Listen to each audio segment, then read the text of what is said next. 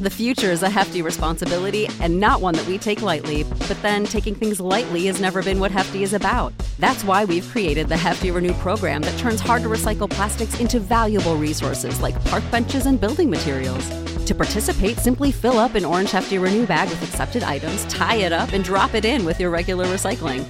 That's it, it's that easy. It's time to rethink recycling with Renew. Particular valued resources may vary by geography. More info available at heftyrenew.com. Hey everybody, my name is Jesse Collins, and I want to tell you all about my show, the Gentleman's Wrestling Podcast, here on the Voices of Wrestling Podcast Network. On the Gentleman's Wrestling Podcast, we do a thorough analysis on the biggest issues and trends within the pro wrestling industry.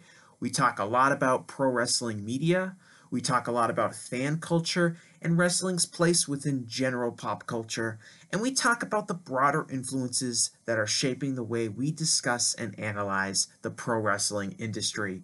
We've had some of the brightest minds in the pro wrestling intelligentsia on the show, including WrestleNomics host Brandon Thurston, both Rich Kraetsch and Joe Lanza from the Flagship Wrestling Podcast, Trevor Dame from the Through the Years podcast, and a whole lot more. This isn't a show for hot takes. It's not a show recapping the latest episode of television. This is a show focusing on the biggest topics in pro wrestling and doing a deep dive on the real stories behind the surface level analysis you might find elsewhere. The Gentleman's Wrestling Podcast is available wherever you get your podcasts, and we'd really appreciate it if you gave us a try. Thanks. This podcast is a member of the Voices of Wrestling Podcasting Network. Visit voicesofwrestling.com to hear the rest of our great podcasts, as well as show reviews, columns, opinions, and updates across the world of wrestling.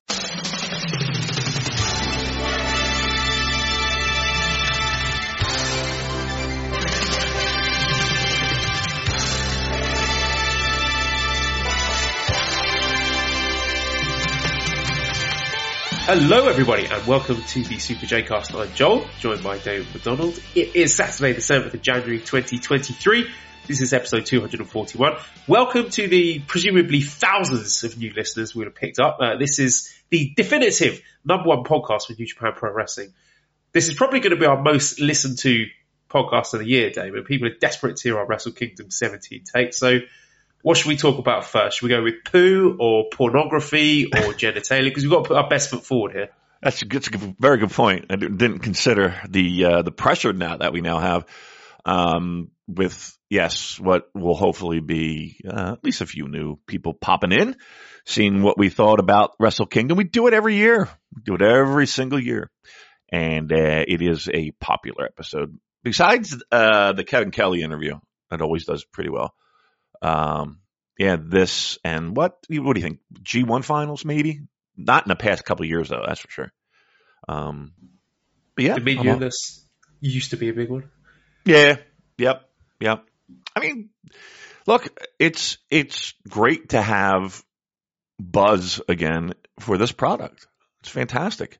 Feels good because, uh, yeah, I mean, we say it all the time, but the, you know, felt like the light final, like we always say, oh, the light's at the end of the tunnel. We just, just got to hang in, and we just got to, but and and I felt like this was a definitive uh, step into the into the into the spotlight, the sunshine, if you will, the pot at the end of the rainbow. We are Scrooge McDuck in the pot right now. So, um, and from what I understand, decent financial numbers as well, right for New Japan. So, hey, look, you can't complain about much right now. You've got to be pretty happy. Well, the game's up for us, David, because as everyone knows, we spent the last three years just pretending that New Japan was good and enjoyable. So, what are we going to do now, now that it's actually receiving this widespread critical acclaim? Right. Uh, I mean, we can continue doing what we do, but, yeah, it does. The suggestion here from Steel O'Neill says, "Fuck the wrestling off and just talk about food for an hour." It's so oh, good. I like that idea. Me too. I tell you what, remember we were we were talking about doing something completely different, and, and food was probably the number one hit. Um, that in like porno ratings, I guess. Uh, porno. well, Booze's friend has uh, got that corner of the market. Oh my god, what a job that that guy has! I mean, just I, I mean, how do you get that? I guess you know. uh, You know what? I guess you kind of start like us, and you just kind of do it because you like it, and then pe- another person hears it and likes it, and it just catches on. Um, yeah, I know though. What a what a job that is. Christ Almighty. And how do you rate? Like, what would be? Well, I guess you could easily rate pornography, right? You could easily, right? I mean, your I, I would think your genitalia give you your school your stars, right? You know, Uh, yeah, okay. So what what would the criteria be? We're going like psychology, storytelling, no, I don't want story. bumping. Bumping, definitely. We need work rate. Work rate is very important. Uh, mic skills, if you know what I'm saying. um, uh, I, here's the thing too. I don't think I like, I like video. I like it shot on video as opposed to shot because it seems a little bit dirtier. I don't know, uh, than like film. Like I don't want to, I don't want to like an art noir piece. I don't give a, f- I want, I want to see some nasty shit. Um, yeah, I think I think how it's shot is important. I don't need a story. Uh, I just need a general theme, right? So if we're going to go, you know, whatever. You know, I don't think anybody's looking for a plot. Let's put it fucking now, you know. Uh, you got your dick know your I hand. accidentally got stuck in the washing machine. That's, that's Right, about as that's- deep as it goes. That's as simple as it can get, and you know, and I think it's something all people can understand. you know, yeah, I, I hate when that happens. Right. Everybody can relate with this. And then and then it's there and it's like, well, okay, well, I gotta fuck it, you know, oh geez. Ah yep. This is the Super J cast. We- Have you ever have you ever tried uh, audio erotica, David? no, but I thought I might want to. I thought it, it- yeah. I might like that. Because I do like because I think it's an important thing too. Like the um literally the acting of the performance. Yeah. So I like I do like the sound. Like what is it? Just like a bed squeaking and moaning and all that shit. We should and then, get uh, you know Gino Gambino to narrate some erotica. that would be And then she something. brought his pants down. Let me see those cans. oh, how terrible. How terrible. Now, a great moment in, in New Japan history we're coming off of, and look at us. We've Just- ruined it. We've already run off all the new listeners. Yeah, yeah, they probably already Half of the old ones. Yeah, yeah, I think we have three at this point right now. Uh, all right. Well, look, we can go wherever you want to go, but I'm assuming that uh, Wrestle Kingdom will be a uh, hot topic here today. yes. Uh, well, first, just a little bit of housekeeping because we still haven't done our award show. Running Oh, a bit yeah. late this year. We need to decide, like, Next week. what should the deadline be? Like, will we cover it in next week's podcast? Because I don't think there's any shows to review. Right. So, th- Yeah. do it next week. Yeah, so if you don't have your votes in by uh, Friday, Friday. yep, Friday's your day. Because then we got to tally all this shit up. Um, Friday's We- it. Well, you, you Don't recall you tallying anything. I don't tally shit. Um, so to for Joel to tally, um, is Friday good? I think Friday's the last day, right? Friday We'll be all right. Yeah, do Friday. and then we'll do the awards show. Or uh, my God, how many years? Five years have we done this? Many years, a lot of years. Uh, the most important awards, as we all well know. And uh, yeah, it's just uh, just a fucking house party we got going on here. Absolutely. Let's go straight into Wrestle Kingdom then. And just my overwhelming feeling watching the show was you touched on it. We're back. You know, it felt like a Wrestle Kingdom. It looked like a Wrestle Kingdom. It sounded like a Wrestle Kingdom. The crowd were good. Commentary fantastic. Uh, Aramitha says, "Can we hear your best Gino Gambino impression to celebrate him being back?" I mean, you've heard it already in a, a very sexy context. Uh, but yeah, wonderful to have him back at the table. And just the whole ambience, the the, the feel, the aesthetic. It feels like we're back, doesn't it? Yeah. It really does. And I will say this: one of the one of the bonuses of, and I, I, and I guess it would have happened anyway, but man, like the the new video production, um, the screens and uh, in in in the Tokyo Dome, they, they were pretty fucking amazing. Yeah, it felt. I don't think there was anything missing. You know what I mean? Like in past years, obviously, crowds cheering was a huge factor, and even the amount of people. And it just felt like you know, guys were going out there and having great matches, and just in a complete fucking vacuum. Um, and and again, it's, it's, it's everything that we've talked about with clap crowds. Uh, but in the end, like it's night and day. it's just such night and day. Um, I thought the show, uh, even though I woke up at one o'clock in the fucking morning, dragged my sorry ass down here to do this. Uh, we opened up the Discord. That was a kind of a spur of the moment thing, and uh, that show flew. I, I I really felt like that show, and what it got over at what five six in the morning, um, for me. So yeah, but yeah, it was it was it was. I thought it went by nothing dragged. Nothing. No, there was at no point was I sitting there like, uh, oh, well, maybe at the main event, but but um, yeah, I I thought the the show was was outstanding. Yeah, agreed. Um, I think that's reflected in the numbers that have come out of this. We've got the attendance uh, 26,085, so a very similar level to Wrestle Kingdom 10, Wrestle Kingdom 11, which is before the big recent boom period.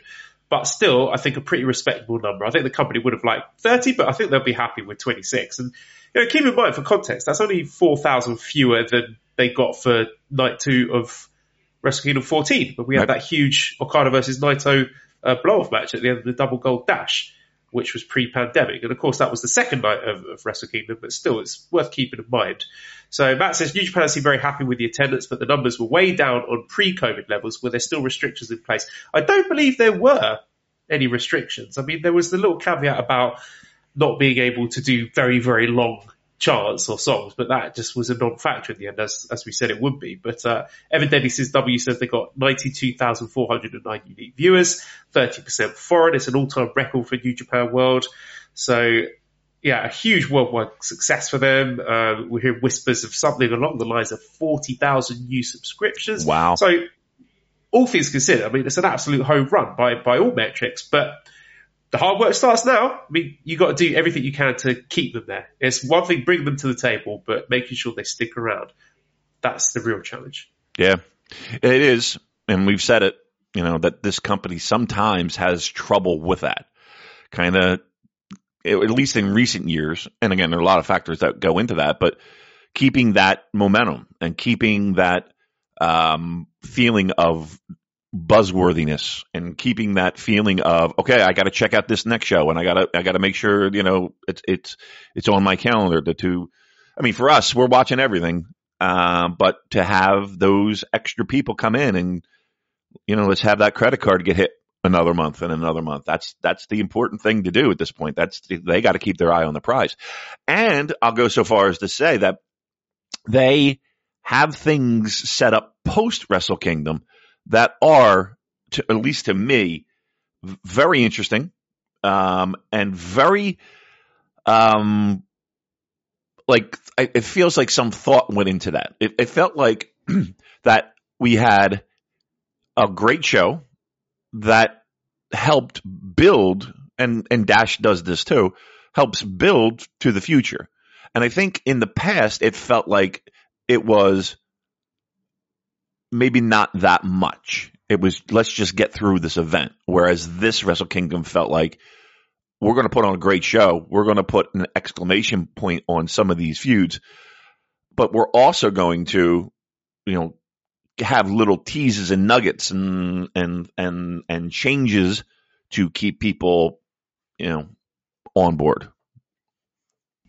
Yeah, because I mean, we'll talk about New Year Dash later, but in recent years, it's felt like it's been a bit flat. Everyone's been sitting around waiting for exciting new angles to whet our appetite and, and, keep us watching for the January tour, whatever that may be. And I think this year they've really delivered on that. But uh, we will get there in good time. Let's start off with the opening match number one, which was a three minute time limit exhibition match where Ryohei Oiwa and Boltin Oleg drew after three minutes, a timeout draw. So I think just by looking at the the timing, the venue of this, the presentation of Oleg Boltin, they have high hopes for this guy. Like this is not just a regular young lion. He came out with his singlet. He looks the part. He looks like a monster. He's fluent in Japanese. I don't know if anyone watched the backstage comments, but uh, he is absolutely adept at speaking the language. And this is a huge spot to give a guy his debut. I mean, can you think of any other young lions who were given their debut at the Tokyo Dome? It's, it's pretty much unheard of. But the fact that they singled him out and are presenting him differently, he's got all the skills, all the tools in his box to be a big star for this company. I mean, whether or not it will turn out to be, it's impossible to say because there are so many uh, moving parts, and so many unknown factors. But certainly a promising start at the very least. Yeah, on paper, it, it sounds like a slam dunk. I mean, I don't know if we can gather that from his three minute exhibition, right? I mean, but I think the resume, the CV, if you will, uh, has, you know, everything that you're looking for. You know, he's not young either. I mean, he's not like he's 19. He's, he's like in his late or late 20s, early 30s, if I'm wrong. Am I right? Yeah, he's 30 years old, exactly. Yeah. So, I mean, I'm not saying that the fucking clock is ticking hard, but yeah, they got to shit or get off the pot with this guy. I mean, we, we can't go through the normal tropes of young lioness. Um, we're gonna, we're gonna, baptism by fire, I guess. Stick him in. I don't know about that because I, I, think a lot of it is not so much age as mileage. Because you know, if you've got a wrestler who started, there, uh, look at Joshi for example. They start when they're young teens, so then you often get them retiring when they're in their early twenties. So if this guy hasn't actually started taking serious bumps and working on the road and having that sort of physical and emotional wear and tear that goes with being a professional wrestler, then I don't think that age is too much of a factor, really. Well, I, am going to disagree only in the sense that uh, when you when you add age to everything that you just said, that recovery time and all of that doubles, right? And in some cases, as you get older, triples. Um, I, I mean, a young body who is fit and maybe is able to not only take a little bit more punishment, but um, you know, recover quicker. So that would be my only concern. David, that's what steroids are for. Oh, my bad. right, right, right. Get on the gas, my friends. Get on the gas. Um, All right. God, I'm sorry. All right, let's move on then. Uh, opening match number two is the KOPW 2023 Right to Challenge New Japan Rambo. So we had a lot of guys in there who people were surprised that not being included on the main card. So we had uh, the winners were Great-O-Khan, Shingo Takagi, Sho, and Toru Yano. Defeated Aaron Henare, Doki, El Phantasmo, Evil, Hikuleo, Jeff Cobb, Kenta, Mikey Nicholls, Rocky Romero, Ryusuke Taguchi, Shane Haste, Taichi, Tomohiro Ishii, Yoshinobu Kanemaru, Yujiro Takahashi. Match went 30 minutes, 37 seconds. Uh, SM North says, why aren't we all talking about Hikuleo immediately eliminating himself from Rambo? I mean, Henare was talking about that. It did happen. Referees didn't catch it, but, uh, maybe we need some VAR for the Rambo. Uh, also worth pointing out, the first official elimination was Evil. So, mm. you know, we got the, the crowds back, the cheering's back, people are watching and look where they have placed House of Torture. So that tells you quite a lot. Uh, I particularly enjoyed Kenta's power walk into the ring, but you know, aside from that, there weren't really any surprises. No nostalgia acts. Uh, no, you know, people surprises coming from abroad, and yeah, it was just a whole lot of nothing really. I don't think there's anything that stood out about this. Yeah, I mean, the biggest things are were the names that you mentioned. You know, not that anything spectacular happened while they were in there, but it was just the fact that there are a ton of names that you know they they go out they but do you, the, you could make a really good card out of those guys just in the Rambo. No doubt. And you know what sucks though? It's like okay maybe it's an easy payday. Maybe it's a um you know I, whatever you want to think of of how long they need to be in a rumble. Um a lot of those people that were in that rumble were people that have been through the entire mud of the past three years. And I don't know, I kind of felt bad for him in the sense of, you know, these guys were there putting in the effort and putting in on the shows and, and trying their best to work in, in a pandemic situation. And this is what all that hard work paid off to. you know, in in a show that is super important. Now, again, we talked about it a million times. You know, it, it's good that they didn't just shoehorn matches just to shoehorn in matches. They were they stuck to their guns. This is the show. I'm sorry, we're sticking in the Rambo, but this is the show. Uh but again, in the same breath, you know, Shingo and even like, you know, Hikuleo and guys that have I felt done a lot in the past three years um, not really getting a reward, or maybe they did get a reward by working, you know, five minutes in a fucking Royal, Royal Rumble-ish situation. Maybe they're the real winners. Yeah, I was surprised that none of them appeared on Dynamite. There were some whispers that uh, the people not involved might be flying over to the uh, Wednesday show for that. So if nothing else, I suppose this Rambo sh- illustrates the depth of the New Japan roster. They've got a lot of toys to play with this year, so we'll, I'm sure they'll make full use of that roster. But yeah, there's uh, certainly plenty of talent at their disposal. Uh, Boo says, as a resident strong missionary, how disappointed are you that none of the regulars didn't even get a sniff at the Rambo? I mean, I can't really complain about that when you look at this list of names. You know, these are regulars in Japan, so if these guys I, I, was not watching this Rambo thinking, oh, I wish there were more people in it. Right. And you couldn't have put some strong guys in there at the expense of anyone else here. So, no, I don't have any complaints about that at all, actually. And we did get some breaking news about New Japan Strong from friend of the show, Manabu, who has been reading Hiroshi Tanahashi's blog. And Tanahashi says that New Japan Strong is going to be finishing. He says that this recording of commentary is the last one for New Japan Strong and the New Japan show in the US will be changed. David, wow. your thoughts on this? Um, uh, actually, kind of shocked by it. Um, I'm, I'm, I mean, maybe they just want everybody under one roof. Um, maybe they, maybe it's a cost cutting thing. Maybe it's, I don't know. Maybe, maybe they're not happy with the. I don't know. I don't know. I think it's odd to just throw in the towel after what? You know, again, what three years, two years? years yeah. He's, that seems very odd, very weird. Um, it's easy programming. It's it's an easy live gate, but I don't know. I I I, I think that is if it's true, if it's accurate, and why why would he say it if it wasn't? I, I don't know. It seems a little disappointing. I, I don't see why. Why? Why? Give me a reason why. Tell me why. Anything to do with uh, Ring of Honor? Do you think they're maybe getting into bed with Tony Khan and merging it with that?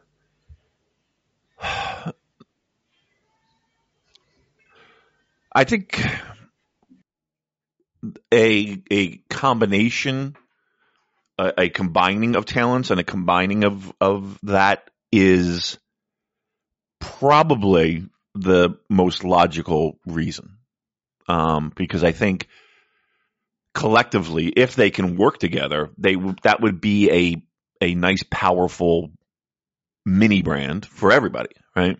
That that uh, you know, combining forces and combining resources and all that. Uh, so yeah, I mean, that would be the only thing that I can think of that would be uh, a solid reason why. Yeah, very interesting. Uh, it will be certainly an end of an era with no New Japan Strong. I'd have to get rid of the Strong-a-log, which I know is all our listeners' favourite part of the show. Uh, Fine. we will have to move on to the uh, next match, which was the uh, opening match three, the Antonio Inoki Memorial Six Man Tag Match.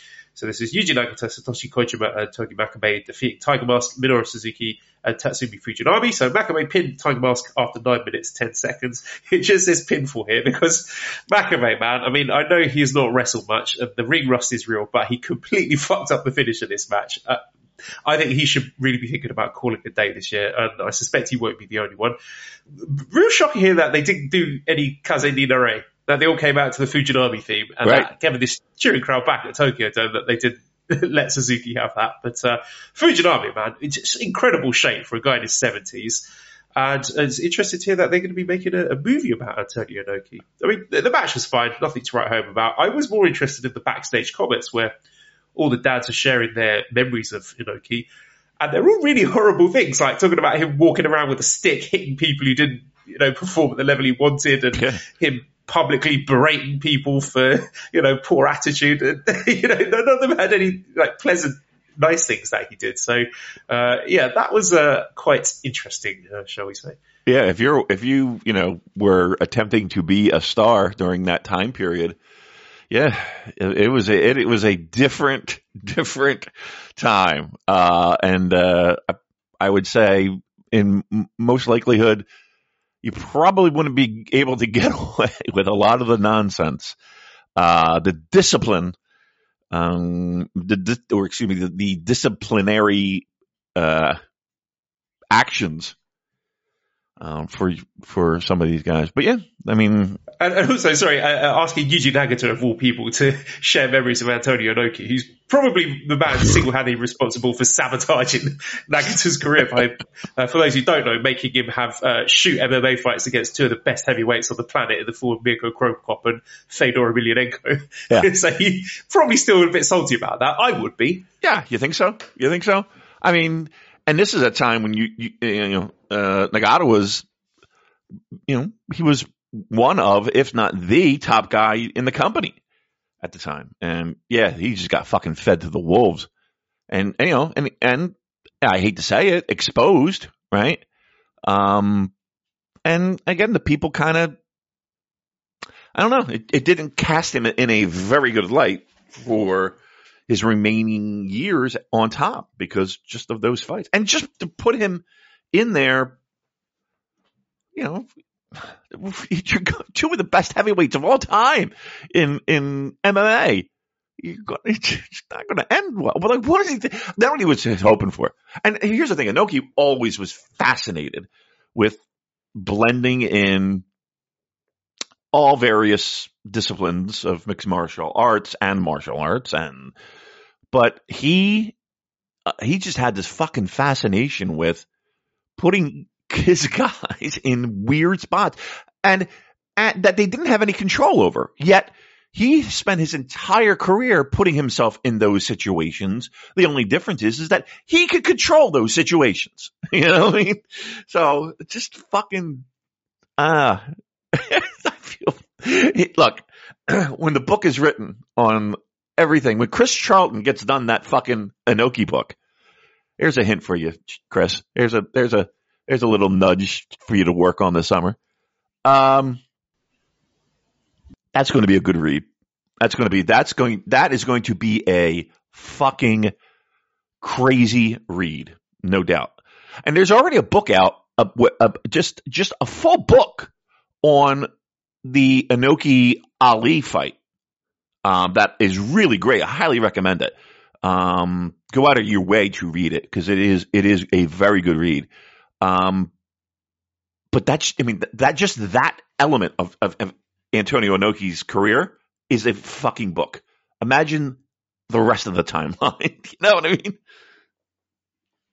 And look, we, we did do an Antonio Inoki retrospective podcast. There you go. We've done it. We've managed to squeeze it in there. And that's, that's the best you're going to get. All right. Uh, main card then. So first match was the IWGP Junior Heavyweight Tag Team Championship match where the champions catch 2-2 Francesco Akira and TJP defeated the challengers and the Super Junior Tag League winners Lio Rush and Yo in 10 minutes 29 seconds. So TJP pins Yo with a necklock, which came out of nowhere. And I suppose the big event for this match was Lio Rush getting fucked up. I mean, they, he got his face smashed into the ramp. Yeah. And something must have gone wrong then because he was in a bad state at the end of this. And the injury is so bad that he's actually missing the uh, Battle of Los Angeles. So we hope he gets better soon. That was really unfortunate. Although him being covered in blood did make him look like a badass and did really contribute an extra layer of drama to the match. And I love this match. I mean, for 10 minutes, this is exactly what you want. Just the perfect way to open a show like Wrestle Kingdom. And credit to whoever is booking this division, taking this bunch of misfits and molding them into the hottest junior tag match since what Wrestle Kingdom 12, since Roppongi 3K versus the Young Bucks.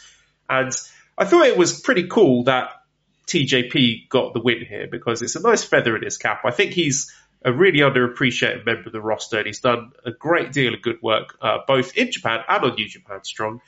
And it was a really nice story with all you know these spectacular high spots, and the match ends with an inside cradle that nobody saw coming. I mean, you expected a big tag move finisher, but you didn't get it. So it was TJP using his smarts and his experience, uh, which in a very believable way. And, I think catch due 2 deserve the Tokyo Dome win. They deserve to keep the belts because they are tremendous. They are the aces of the junior tag division. And, you know, given that Yo is going for singles gold, it may be well before we see Yo and Lio Rush team up again. So, fantastic opener. Yeah, um, just like you said, it's exactly what you want for an opener. yeah, and I think that uh, if there is any disappointment, is that yeah, it looks like that tag team is uh, going to be put on the shelf for a while, uh, and I really like them a lot. I thought once again, you know, new life was breathed into Yo, who desperately needed it. Um, and it, and I thought they worked well. I thought they, the team looked good. I thought the team, um, was solid. Like I liked, I liked the dynamic between the two. I thought they worked really, they had very good chemistry. I, I, I was a bit disappointed, um, knowing that that's pretty much it for that tag team. So, um, but yeah, look, the match was fucking exactly what we wanted. Crazy, you know, car crashy, big time flying moves, then a finish that came uh, and surprised everyone. Um, no one expected that, so I thought that was a, a nice little touch too as well. Very good. Second match was the IWGP Women's Championship match, where the champion Kairi successfully defended against the challenger Tam Nakano in five minutes forty-seven seconds, following the insane elbow. Uh, I was looking at Tam Nakano's outfit, and wondering if she was my Jewish sister from another mister, because uh, they look like what appeared to be stars of David all over again. But I looked up, and these are actually Kagome crests, which are sort of warding off uh, evil spirits. But uh, cool outfit anyway, Tam Nakano. Even though you didn't win. Kairi entrance was fantastic. One of the best of the whole show. She just looked like a huge star. Entrance music's great. Outfit's great. The whole aesthetics of it was wonderful. But this match was really short. There's no getting away from it. And if the goal is for people like me to watch this stuff and think, wow, this is great wrestling. I want to watch some stardom, then purely on that metric, it's a miss. So we'll talk about the Mercedes Moné thing afterwards. But what did you think of just the match itself? Uh, yeah, I, I, felt like it was a shame that you know five minutes. We have a, we have a I, we have tons of stuff that they had to squeeze into a five pound bag, but yeah, I mean five minutes.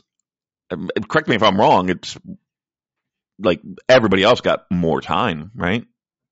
I don't think there was a match that went under that, right? Um, and right, you're right. Yeah, and you're right. You want look, it, it, here's what it felt like. Unfortunately, it felt like everyone was waiting for a match to get done so an angle could occur. Uh, and when I say everyone, I mean people at home, people kind of knew the big spot was somebody walking down the aisle. Um, and that kind of sucks. And it puts them in a weird position, you know five minutes, get you know get as much as you can in, but n- know that five minutes is your limit, and because we got to run this fucking angle. So, um, yeah, it's uh, but they, it's a little disappointing, but I mean, plenty of eyeballs on the product, that's for sure. Sure. Uh, then, of course, we did get the debut of Mercedes Moné, the artist formerly known as Sasha Banks. I thought she looked really cool. I know the outfit was very busy, and a lot of people had opinions uh, on that. I thought she looked great. The move that she did on Kairi was very weird. I don't know if it was a botch, but I watched it a few times, still couldn't quite figure out what she was going for promo wasn't great, but who cares? I mean, I've seen so much stuff online. Oh, she fucked up her debut, blah, blah, blah, blah, blah. I'm not as upset by this as others. I don't think it's going to make the slightest bit of difference. She will be absolutely fine. So, I mean, the match against Kairi is official for Battle in the Valley, and those tickets are selling like hotcakes, and they are expensive. I mean, they have definitely pumped up the price of those since, but there's very few of them left. So, looking at the metrics for people that signed up for New Japan World and how these tickets are selling, so far so good for Mercedes Moné. Yeah, it's definitely a sizable and noticeable uh, impact. The uh, I don't even know what the, what the price tag is for her to be brought in, but they have to feel that they're able to at least recoup whatever that is. And from the sounds of it, mm, mm, I mean, it, it, it's it's a solid investment. It's, an absolutely solid investment. Now, again, there's all kinds of shit going around of her not going to AEW and her signing with New Japan and not necessarily Stardom and all. I don't I, look. I don't know how it's going to pan itself out, but it's undeniable that she helped make this a huge success. And yes, I think. Look, the outfit. I'm, I'm, not going to curse an outfit. Who cares? Um, uh, it, it, wasn't my cup of tea, but okay.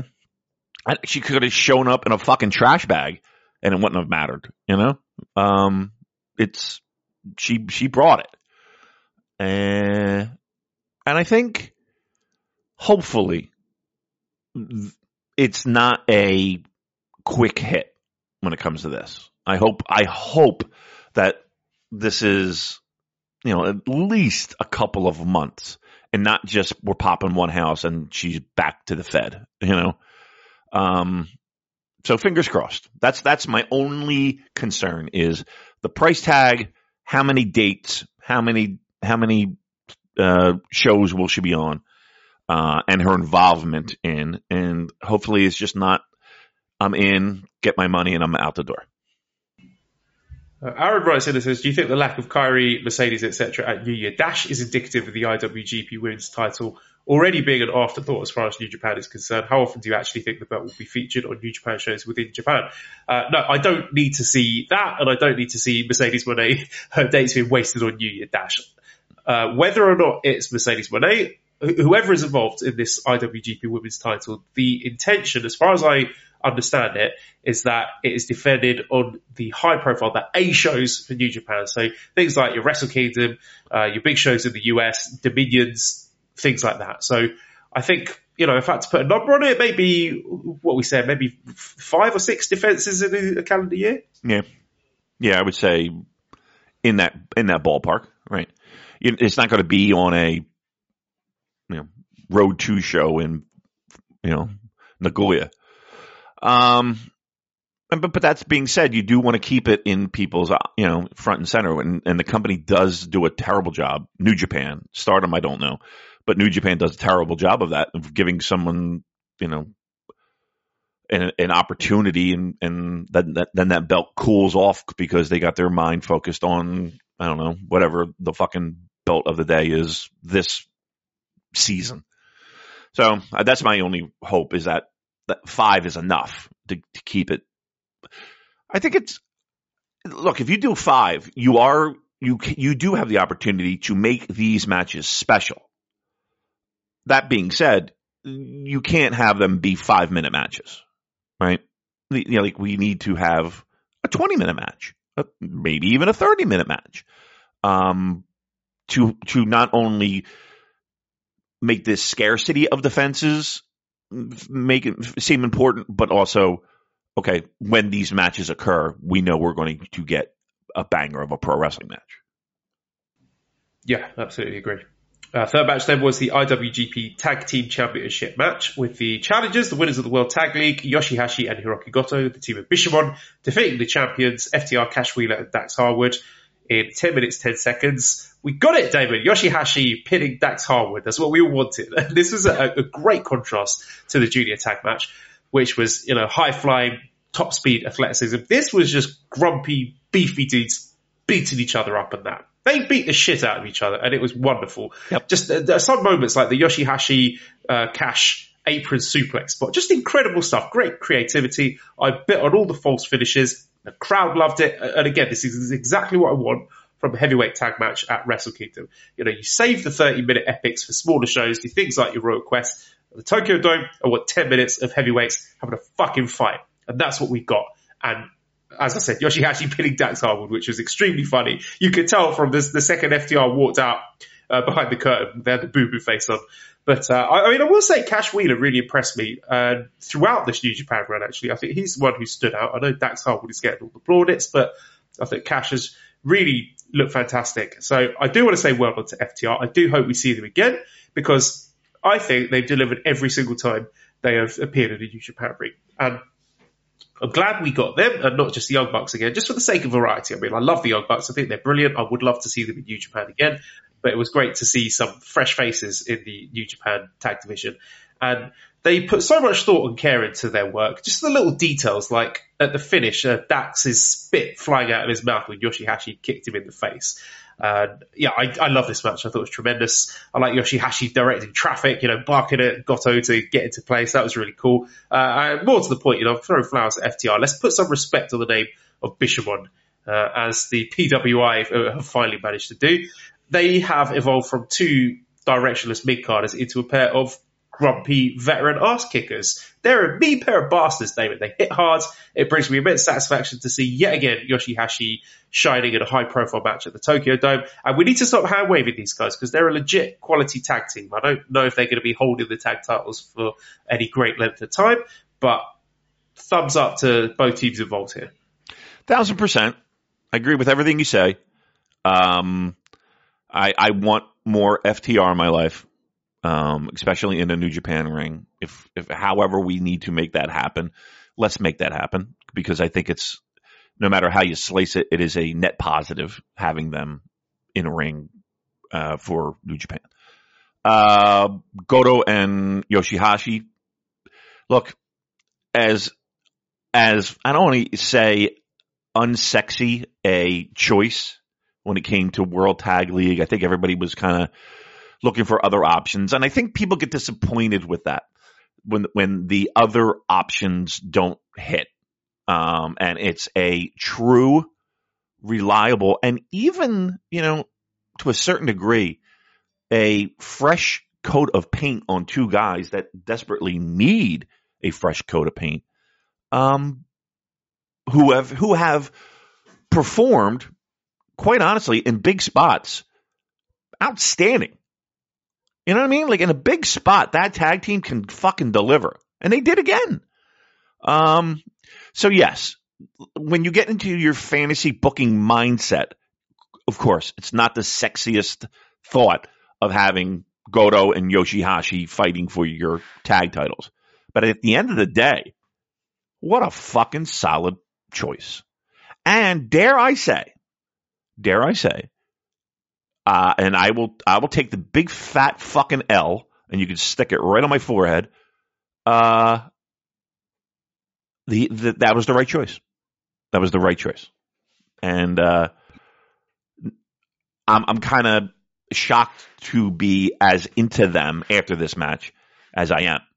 Uh, but yeah, sometimes you just have to come to the realization that, yep, that what you're looking at is good. And as much as you want to swim upstream against that,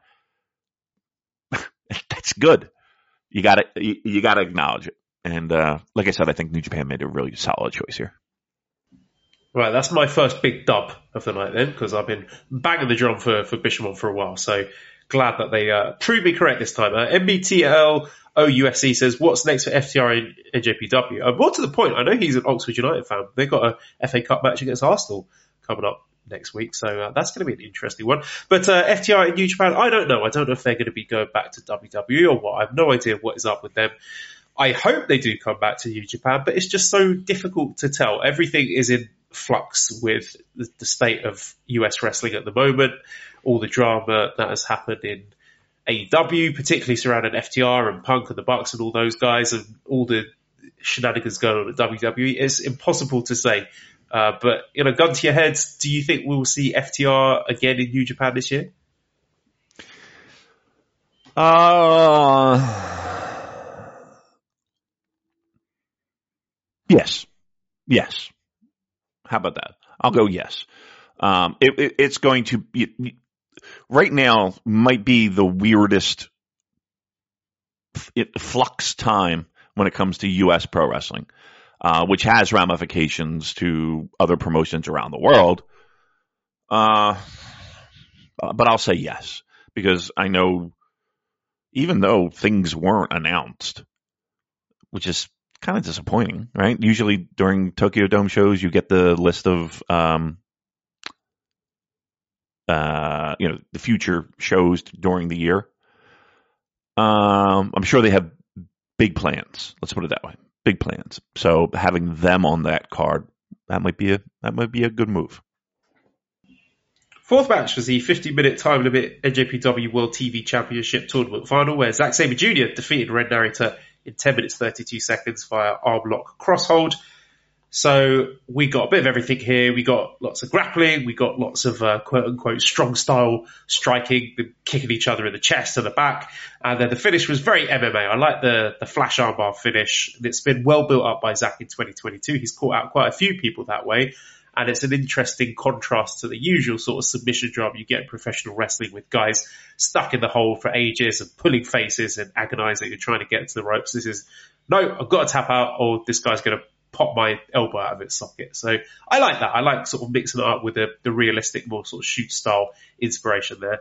And yeah, what did you think of the match? I liked it. I liked it. I, I, I and I've liked everything from that tournament um, and that 15 minute time limit definitely helps. And it does create a pace and a, and a, and a speed that is, you know, you, you're, you're not fucking about. Um, were you surprised with Zack winning it?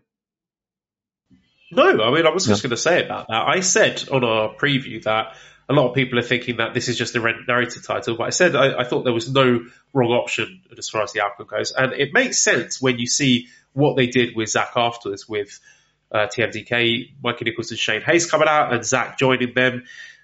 I've been talking about last year how Zack Sabre Jr. has bulked up. He's improved his Japanese. He, you know, he's got his nice new hair color now, and I was wondering what that was in aid of. And now we know he's been being groomed to lead his own faction. And yeah, this this is the reason he's the front man now. And I think it's a really good fit because these guys they've got history together in Noah, and Zack is a guy who can not only, you know, he's a, a, a star in New Japan. He's a, a, established figure. He's won multiple New Japan Cups. The, the fans know who he is, and I think he's the perfect guy to not only get over TMDK and establish them as a, a, force in New Japan, but also establish the TV title. I think he's a really good guy to fit in with this uh, dynamic of the 50 minute time limit. He's a guy who can do those sprint style matches really, really effectively. So Ren, his time will come. He will be absolutely fine. But I think when you consider everything that happened after the match as well, I think Zack is a, an excellent choice for being the first champion. Yeah.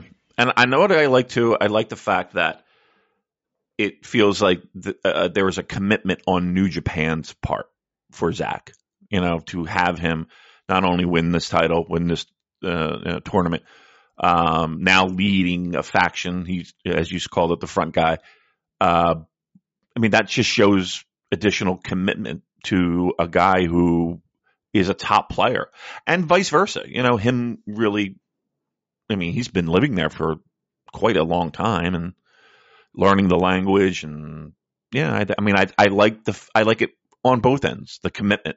Um, but I think New Japan really, look, you're a leader of a fucking faction. I mean, that, you, you can't hand wave that. That's, that's a, that's a spotlight, a very bright spotlight. Um, he gets his first, uh, you know, singles title win. I don't know. Feels like, uh, feels like they're going to be doing a lot with Zack, which is always good, always good. And he's calling out what, what uh, the, for the nurses, uh, the fair pay, right? like. I think everybody. Yeah, yeah, called out Rishi Sunak for that. But David, he hasn't logged into Twitter.com for a long time. So does that invalidate all of his achievements so far? Why? Why? Why? Why? Why? No, stop. Uh, no, come on, just please. Oh, I haven't logged in either. What do you think of that? Right, you're cancelled, mate. Mm. Okay, the fifth match is the Never Openweight Championship match where the challenger Tama Tonga defeated the champion Machine Gun Carl Anderson in 9 minutes 36 seconds with the gun stun, or kind of a gun stun. Uh, Louis says, how many Carl Anderson shirts are in your pro wrestling tees basket after that Tama Tonga Never Openweight title match? David, did you see the star rating that Dave Meltzer gave this match? I did. I did. I was kind of surprised. I thought he. Yeah. I mean, I I thought there was a real good possibility you were purchasing a T-shirt. Um, and again, when we were talking in our in our Discord, um, you know, I was saying that is a, you know, I thought that was like a three and a half, close to four. Like you could you you could make an argument of him putting out a four. Um, obviously, say, if, if, if he could bump for, properly for his own finishing move, then I would have given it a four personally. But uh, that was a quite a significant botch. And what was apart from that a very very good match? Yeah, they worked really hard. I th- I think so too. Um, but yeah, what, what did he give it? Two two and a half or two and wow, he, he didn't even break yeah, the three. Two, two and three quarters. He didn't even break the three. Unbelievable. Unbelievable. Um, I, and I don't think it was that bad. I don't think that was that bad. Um, but look, look, uh, correct me if I'm wrong. Weren't, aren't we hearing whispers about uh Hikuleo's interest or, or interest in Hikuleo? Yes, yeah, we will get onto that later when okay. we talk about Dash. But yes, that's in the pipelines. Okay. Um, I mean, uh, not for nothing, but I've been pounding that fucking drum for for years that that this guy is tailor made for for for uh, Vince. Vince fucking beats off to Hikuleo. I bet. Ugh, that's gross. Ah, sorry, Hikuleo. don't don't mean to put that in your head. Uh, but yeah, I mean, it does uh, does seem that way. It seems like the boat's going that way. All right, uh, next match, please. Well, I just wanted to say fair play to Carl Anderson because he did. He, he, had his working boots on, and I thought he delivered. He, he, exceeded my admittedly low expectations for this match, and I thought the post match stuff was really heartwarming because Carl Anderson came out and congratulated Tama Tonga because of course they got a lot of history together as the uh, Bullet Club OGs, and Tama Tonga had his daughter there, and his daughter was saying that she still doesn't forgive Carl Anderson yet, which is very funny. So they reconciled, and uh, so something Joe Lanza was talking about actually. You can tell with pro wrestlers when they really when it means something to them, when they get emotional by looking at their eyes because they they they drop the act and the work, and you can just see it in their eyes that that, that real emotion is speaking through. So he Tama Tonga and Anderson obviously got a lot of fondness for each other, and yeah, I thought they they they did a pretty good job here, all things considered. Uh, ben says, can Tama bring back the excitement that the Never title used to have? Uh, I mean, to be honest, he's been given short shrift here when he was never champion. I mean, I thought the match where he got it from Evil was really, really exciting. And then after that, it was just Carl Anderson again in a match, which was good, but not great. So let's give Tama Tonga some, you know, proper hardworking guys to showcase what he can do because I think he's got all the tools to be uh, a perfectly credible and exciting never openweight champion.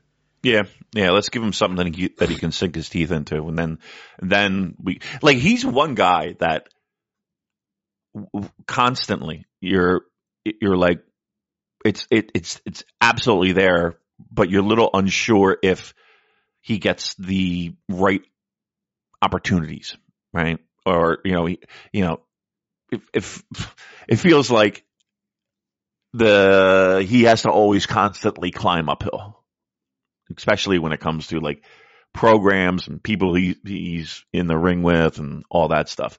So yeah, I hope it's going to be a, a, a, decent time with it because I think I think it's it's it's important if we are ones to evaluate a career. Um, like this is an important step for him because um, we're still kind of trying to figure out who he is and what he is and and what he can become. Uh, like this this I think this reign is going to be vital for him to show that. Yeah, and he's really done a terrific job over the past 12 months or so getting himself over to babyface. The fans love him. He's emoting really well. Like you can see how passionate he is and how much it means for him. He's got himself into absolutely spectacular physical conditions. So yeah, let's see a bit more from this run. Please, not a one and done like we had last time. Uh, let's move on to the sixth match, which was Keiji Muto's last match in New Japan, where the team of Shota Umino, Hiroshi Tanahashi, and Keiji Muto defeated the LIJ team of Bushi, Sanada, and Naito. And as expected, it was Shota Umino pinning Bushi after 9 minutes 20 seconds with the Death Rider. And whilst this was celebrated as Keiji Muto's last match, I think it was quite rightly, equally, if not more so, a showcase for Shota Umino to get over him and his upcoming feud with Tetsuya and Naito. But I will say the Keiji Muto bits were extremely funny. And it was just fascinating, not only watching the match, but the post match and the backstage stuff that Hiroshi Tanahashi has been put in there, not just for the sort of generational, you know, past, present, future aesthetics of it, you know, the history aspect, but he was there to babysit Keiji Muto. Yeah. Just, okay, of course, we've got the kayfabe stuff with him, you know, telling him not to do the moonsault, which was very, very funny. That he pulled a very funny face, and I like that. But he was there to keep Muto in check. Uh, like he, he was in control of the layout of the match, and then the post match, as they left the ring, you know, I've, I've said before, people say Keiji Muto can't move anymore. As soon as that match was done, he was out of the ring like a fucking greyhound. But Tanahashi was not going to let him get away. Tanahashi was right there with him, walking together with him down the ramp, you know, holding him up, making sure that there was, you know, a bit of bugging going on for the fans. And then for the backstage interviews, every time Muto was talking, Tanahashi's also got a mic and he's going, hi, hi, hi. So he was there, like, policing what Muto was going to say because I'm absolutely convinced that they would have watched all the stuff that Muto has done as he's run roughshod over the Noah roster and thinking, right, that is not fucking happening here, not on my watch. Right. It's a proper professional like Tanahashi. So he was there holding the microphone to guide the interview to make sure that Muto didn't just fuck off after, you know, one sentence like he did with the, the last Noah appearance, the, the Nakamura match and guiding the interview, encouraging people to ask more questions to Muto, there to sort of jump in in case he you know tried to bury anyone from the roster. Uh, it was quite funny seeing uh, Muto complaining backstage that the entrances were so long he didn't get a chance to get all his shit in because he was saying he wanted to do all these Inoki spots but he didn't have time to do them. And that also his enduring memory of the Tokyo Dome was losing to Tanahashi at Wrestle Kingdom 3. And you can listen to Chris Charlton's podcast Eggshells where there's uh, an interview with yours truly Yes. about that match. That's Uh, right. We did get the shout out from Kevin Kelly there, so we love you, Kevin. Uh, but with my gag that Muto was going to be in the car park by the time the match had finished. But yeah, just absolutely fascinating the way that Tanahashi, I think, was explicitly given the role to don't let this guy get away with any of the bullshit that he's done with Pro Wrestling Noah. That's hilarious because you know what? Uh, and and and a, an excellent perspective by you because I didn't necessarily pick up on all of that, right? But as you're saying it, it's like, yep, there, there you go, yep, there you go, and it does kind of all add up, right? This guy is not going to sabotage. He's not going to fucking. We're not going to have a CM Punk moment here. Yeah, seriously, watch it. Watch the backstage stuff. They've got him pinned in the middle. There's Tanahashi on, on his right and Shota Umino on his left to make sure that he can't escape and just inviting more questions. It's so interesting. Yeah, that's pretty great. Unbelievably great. Um, all right, so uh, like now he's done, he still has his main retirement match to go, right? Um, there's nothing else planned in a New Japan ring, correct? Correct. Yeah, that's a surprise because I thought the uh, Yokohama Wrestle Kingdom thing would be centered around Muto, and it's not. Uh, I don't know if that was a plan that changed because you know he, he wouldn't play ball, but yeah, this, uh, as far as it seems, will be Keiji Muto's last match in New Japan. I mean, look, he's cut from the, that Inoki cloth. things things are a little different uh, back then, but yeah, okay. Look, uh, here's the thing. I thought the match was fine. I don't. You know, obviously, it wasn't great, uh, but for what we wanted to do and what we wanted to showcase, and you know, we got a guy hobbling around the ring who can barely fucking move. Um, it, it was fine. It was fine. And and and again, the idea of torches being passed um, and generations in the same ring. So it was good. Was fine.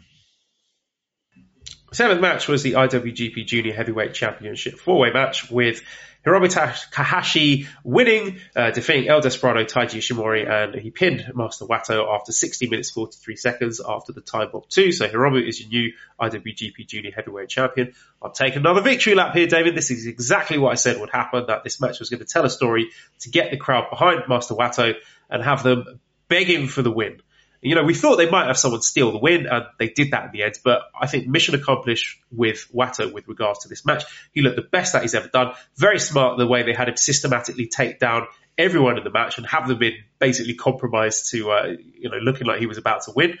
And everyone coming away from this match, people, all the Wato doubters watch this again. you know what, he looked like a star there, and he's ready or very close to being ready. So, as exactly how I predicted. This is exactly how the match played out. And I was really upset that Wato didn't get the win.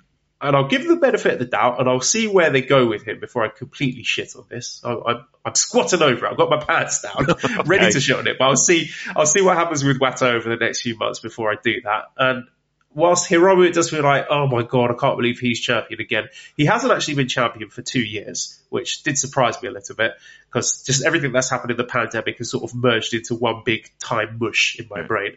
Uh, Hiromu said he wants to break the defense record for the title, which I think is 11 defenses. I sincerely hope that doesn't happen, but who knows with this company. Uh, so, what did you think of the match? Uh, I mean, I liked the match, and and it, it's at times it did feel like like I'm not the biggest fan of four guys in the ring at the same time. Um, it's just too much, especially with those four. Um, and I think, like uh, in a lot of cases, uh, moves were missed uh, from from camera people just because there was just too much shit going on. Um, especially in the beginning. Um, I've never been a, a fan of Master Wato, and I think that is c- clear to anyone who listens.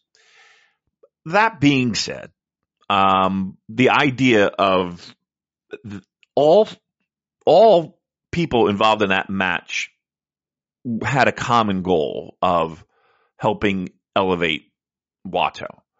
Um, and you're right. People bit on, and I bit on more than, than one near fall.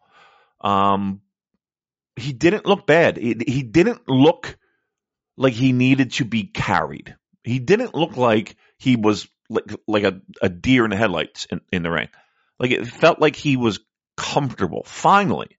Now again, he's in the ring with some fucking talented pro wrestlers, but you, you still have to do it. You know, you still have to be able to physically do it. Um, and uh, the crowd got into it. Um, and I think that that was a key to that match. Look, everybody likes the underdog. Everybody likes to see that underdog fight from the bottom to the top and get to the, you know, win the match. Everybody was on board with it. Everybody was on board with it. And and they didn't have to be. Right? They didn't have to be. That could have been anybody else and they could have hand waved it and been like, you know, I don't give a shit. He could fight his way. All he needs to do. Uh, we don't care. But th- but he helped the fans care, and I think that is the biggest growing moment for Wato when it comes to in ring. Like I think that was a key learning moment of of him being able to to work to make that happen, and it absolutely did to perfection. Um, with not again not only the live crowd but people at home. So, like if if if that was the goal, which it seems like it was, how can how, how can you not give it an A plus? You know, that's a great job by by everyone in the ring to make that happen on a guy who admittedly struggled. And it's interesting actually because uh, Hirai Kawato, when he was a young lion, that was the one thing he was really good at is having that crowd connection. So it's interesting that he sort of lost that along with his confidence, but now starting to find that again. Uh, but as I said, Hiromu is the new champion. Uh, Andrew says, is there much more for Hiromu to do as junior champion? I feel like while all of his success has built him up, another run doesn't do much more, and a move to the heavyweight division would be much more exciting. In the hobby, it's not easy being a fan of ripping packs or repacks. We hype ourselves up thinking ah, maybe I can pull a Ken Griffey Jr. rookie card, but with zero transparency on available cards and hit rates, it's all just a shot in the dark. Until now. Introducing slab packs from arenaclub.com, the only repack that provides real value, a complete view of all possible cards, and clear hit rates for each one. Now, when I buy slab packs at Arena Club, it finally feels like I know what I'm getting.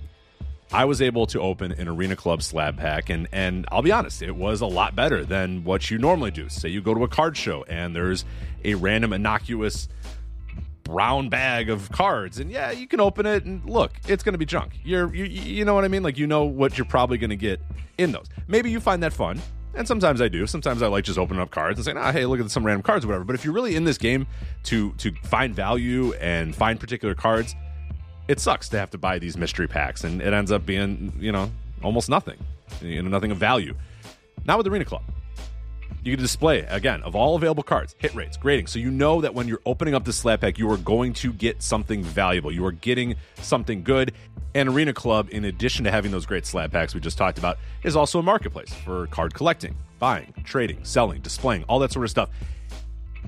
But those Arena Club slab packs, man, they are revolutionizing the repack game with transparency. After your pulls are revealed, they'll immediately be placed in your vault for safekeeping or trading and selling, and you can have them officially graded by Arena Club as well. So again, sending these things off, it's going to be officially graded by Arena Club, and the Arena Club grading process is accurate, fast, and transparent with full grade rationale provided and explanation of how your card was scored. So whether you're buying, selling, trading, or displaying Arena Club is the card collecting platform that you have to check out. So right now, I've got a special offer here for Voices of Wrestling Network listeners.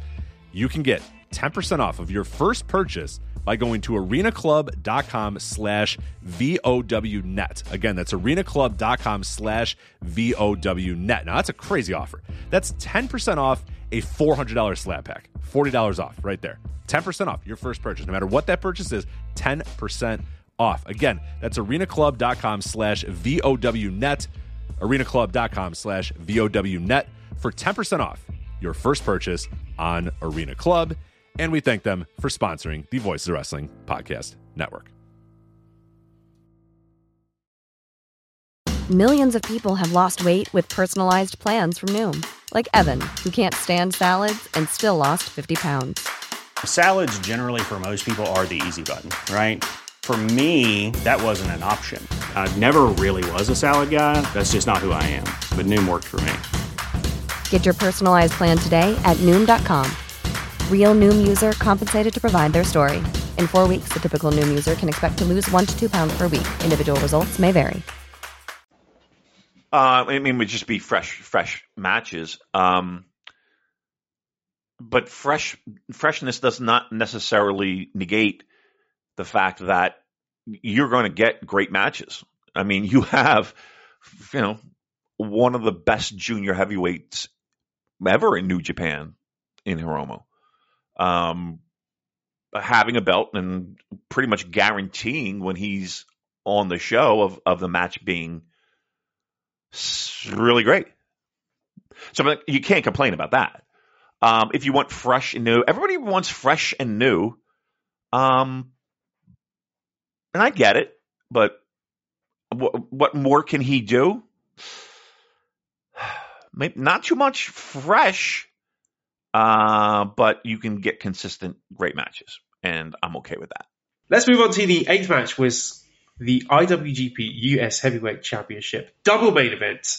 The challenger Kenny Omega defeating the champion Will Ospreay in 34 minutes 38 seconds with the one winged angel. So Kenny Omega is our new IWGP US Heavyweight Championship. Championship champion.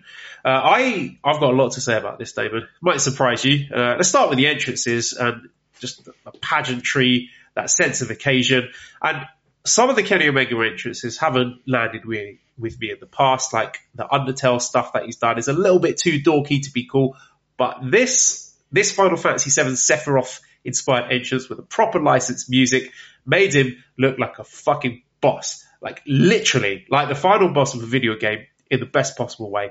And I get the feeling this is exactly the entrance a, a fellow geek like Kenny Omega has always dreamed of. And it was very appropriate to introduce Kenny like a video game final boss or an anime villain because that's exactly how the match played out. We had Ospreay coming out to his old babyface junior theme, elevated, and that's the key theme here in the match, elevating Will Ospreay. Yeah. Uh, for people who pay attention to these little things, these are a huge flash and arrows telling you what to expect here in the match. Kenny is the big bad, Ospreay's the underdog, and even the excellent pre-match uh, presser interview set the scene for that with Ospreay pouring his heart out in a very real way over all the, the struggles, the tribulations, the sacrifices he's made over the last three years, and Kenny just shrugging his shoulders and saying, "That's a you problem. I'm just here for business. I'm going to put you away, take your title." But also, there's that extra little bit of spice with Ospreay having knocked out Kota Ibushi in the Wrestle Kingdom 13 opener, prevented him from potentially being there for Kenny in his last New Japan match in four years. So we got that Ibushi story bubbling away in the background. And look, normally I'm very suspicious of Ibushi being used as a dramatic device in other people's stories. But I thought it worked here because of what went down at Wrestle Kingdom 13. They could have just not used that. And Wrestle Kingdom 13 also, the last time Ospreay won a match at Wrestle Kingdom. So four years ago and counting. So wow. in terms of the story, we've got so much to sink our teeth into. Before they even set foot in the ring, we've got anime villain Kenny Omega. We've got young upstart Will Ospreay. Now, it's a fairly common narrative trope in anime and, and a lot of fiction to be fair, where the young pretender gets an absolute battering and proves that they're not in the same league as the big bad. There's many such cases of that, and that is exactly what happened here. Kenny out wrestles Will. He out muscles him. He out strikes him. Every time Ospreay tries to use his athletic advantages, Omega outsmarts him. Ospreay cannot land the OsCutter. He eats shit on the apron, smashes his own back in. Everything that Ospreay usually does to win his matches, Kenny Omega can do better. And Kenny is putting on an absolute merciless beatdown on Will. The the table, that was the illustrative moment as he stomps Ospreay through it, smashes his bloody head through it. There were some spectacularly memorable and, and violent visuals here. And Kenny's cartoonish, uh, over the top villainy worked well here when it was contrasted with Ospreay, who's really earnest and desperate. His, his struggle to assert himself. The, the spot where he did the shining thing, the here's Kenny, the villainous cackling, uh, that worked here because Ospreay is getting absolutely killed in a really violent way. So Kenny's shtick looks grotesque and makes him look like a, a monster. And make no mistake, this was it was like an extended squash match. Uh, sure, Ospreay got in a few hope spots, but for the most part, there was no comeback. We were all waiting for it, but it never came. Omega destroyed him and somehow managed to make 25 plus minutes of control absolutely captivating. Will's getting increasingly desperate, and every time he goes for the high risk move, Omega reads him like a book and lands something even nastier, like the, the DDT on the turnbuckle or the Avalanche Kreuz Rad. Absolutely breathtakingly dangerous spots. That you know, these, these could cripple someone. The slightest mistiming, the slip of the foot, but these are two of the best professional wrestlers on the planet ever. I'll say it, two of the best ever.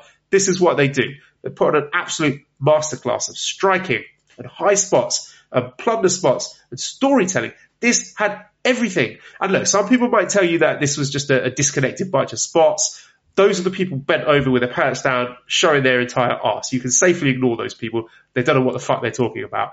This had psychology and storytelling in bucket loads. And a lot of people went into this expecting a, a flippy do exhibition match. And there certainly was a bit of flippy do early long. That, that was part of the story. But instead it turned into a war. There's no other word for it. It, it was a, a stay down match where Ospreay ate everything, but he kept getting back up to eat more punishment because he's got more heart than brains. We had some AJ Styles Bullet Club callbacks in the match. I loved having United Empire guys ringside. They were living and dying by every twist and turn. They're not getting involved, but just just you know reflecting all the twists and turns and reacting to it in an emotional way that resonates with you as a fan. And the, the, the dramatic climax of this this systematic destruction of Will Ospreay, that straight jacket suplex where Kenny keeps control of Ospreay's wrists. We all knew what was coming. The crowd are losing their minds. Ospreay's on his knees, covered in his own blood and that incredible moment of acceptance mixed with defiance, a final fuck you to Omega from a man who's mm-hmm. accepted his fate, spitting blood at the guy who's about to finish him. The Kamigoye, Kota Ibushi's move, the, the payback for injuring Ibushi at Wrestle Kingdom 13. There was no crazy finisher reversal sequence here. It was just a straight up execution into the one winged angel. For me, a perfect match. Just perfect. Ospreay afterwards desperately clutching at his lost title as Kenny takes it away. He's in tears backstage about how he's sacrificed everything and he's ended up with nothing. You know, nearly a flawless victory for Kenny, apart from the fact that Ospreay managed to give him a black eye with that uh, the cheeky Nando's kick, and I'm sure that was accidental, but just a, a tremendous happy accident in giving Will just a little glimmer of hope in the future. That you know he got his head caved in, but he managed to give Kenny a black eye, so you know there's something for him to build on there. And, and you know what? The, the really crazy part of all this is this is chapter one. Right. Now, I'm not saying that they were holding back, but in a narrative context, these guys, they've only just started their story. This could be two matches. It could be three or four. The sky's the limit here. They can and they will build on this because although Kenny got a dominant, dominant win here, what this match has done, just like Ospreay's entrance music, is elevated Will Ospreay. Thank you. It's not quite. It's not quite a, a Bret Austin double turn, but I think people are going to walk away from this invested in Will Ospreay, and, and, that was the goal of the match for all the lapsed viewers, the new subscribers. You know, just like Jericho did for Omega in 2018. Now Omega's paying it forward. The fans that came to see Omega will stay for Ospreay. They, they get that emotional and dramatic hook with Will Ospreay, set the table for war because now we've got two final bosses for Ospreay. He can't beat Okada and Omega just proved correct everything they've been saying over the last 12 months by, by battering Ospreay from pillar to post. This is Will's, what I like to call the Kikuchi moment. He's lost at Wrestle Kingdom 15, lost at Wrestle Kingdom 16, lost at Wrestle Kingdom 17. That's three huge losses. The story can't handle the pressure. So he set up that clear redemption arc for him. He's got to beat Okada. He's got to beat Omega and he's given himself one year to do it. That's your story. It's simple. It's effective. Will Ospreay has got one year to put up or shut up. And, and Will Ospreay and Kenny Omega, they gave us an all-time great match, the, the start of a classic pro wrestling story. They will meet again. Could this main event again next year? Why not? Absolutely, they could. Could Will Ospreay win the G1? If so, is it going to be Okada that he faces? Will it be Kenny? There's a lot of questions, a lot of mouth-watering, huge money-drawing directions, all set up possibly by the best match from two of the best in the world. It's, this was uh, a, a, gritty, emotional, physical underdog performance from Will Ospreay, who's taken years off his career by letting himself be put through absolute hell, bumping like a lunatic. And let's throw flowers at New Japan Pro Wrestling Kenny Omega because look, I like AEW Kenny. He's had some tremendous matches, but New Japan Kenny just hits different. And I've missed him. I've made fun of him while he's been gone. I've talked a lot of shit about him, but god damn it, am I so happy he is back. It just feels right. There is something about Kenny Omega in that blue ring in front of the Japanese fans, the different kind of reaction he gets from them, the different kind of matches he have. It just feels more powerful and more impactful and more epic than what he does in the US. So bravo Will Ospreay, bravo Kenny Omega. We we set the bar at the fucking stars for this match, and somehow these crazy bastards over delivered, which, which, almost beggars belief. You know, I said last week this could be one of the best matches of all time, and they somehow created a piece of art that was way better than what I imagined. Uh, David, what did you think? Where does this stack up with you for best match of all time? First of all, absolutely, you you you you captured it. You captured it the, the, match was fucking unbelievable, but it was fucking unbelievable in ways that we didn't even see coming. And in hindsight, yeah, okay, it makes a lot of sense. But the end goal, Kenny Omega uh, comes in, and you're right, it, it beats the living shit out of Will Ospreay, and Will Ospreay is right there taking all of it uh, and delivering when he can. Um, this is chapter one, right? Like, where do you like? Just from an in-ring perspective, where do you go from here? Like, you know, like the idea that round two or three because these are still money matches. You mean to tell me you won't you you put this in a in a in a building in the United States uh, that, that that's not going to sell? Oh, come on. You know? You you want to put that in Madison Square Garden? Unbelievable. So the idea of and smartly them giving Kenny that title because once again, he's going to have that title and he's going to have that title everywhere he goes. And that becomes relevant to everyone watching. This belt is important. What you've also done is in a losing fashion, Will Ospreay is stronger. And you've added a, an additional element to not only his game, but I, I really even feel like Kenny's game too. Like, you're right. Kenny was a fucking animal like he was just a beast. Like just you know, it added some uh, sandpaper to his game. And Will being able to take an ass beating like no other, um, and still finding ways to to walk out of that match stronger than when he came in is masterclass pro wrestling. Masterclass. Look, is it one of the greatest matches I've ever seen? Probably. I'm not going to lie. Probably. It's up there. It's in the, it's it's in the mix. It's in the conversation. I don't know if it is number, uh, but it's in the conversation. Um, and the fact that they were able to do that in a fashion that not only got both wrestlers over and got both wrestlers um, better than when they entered the ring. We have excitement and we have drama and we have simple, easy to digest storyline. Uh, uh, you know, that is the heart of pro wrestling now, but magnified a trillion times just because of the two guys that are involved in it. Imagine the promos leading up to that. Imagine just, you know, the people salivating for, people are salivating for round two. They are salivating for it. And for the first time in a very long time, Joel, we can sit here proudly doing a New Japan Pro Wrestling podcast that we have done for many years and sit here and confidently say it felt like we're back. And and I think to me, more than anything else, we've established the fact that we have a star in Will Ospreay. We've established the fact that Kenny Omega in New Japan Pro Wrestling needs to be. It just needs to be.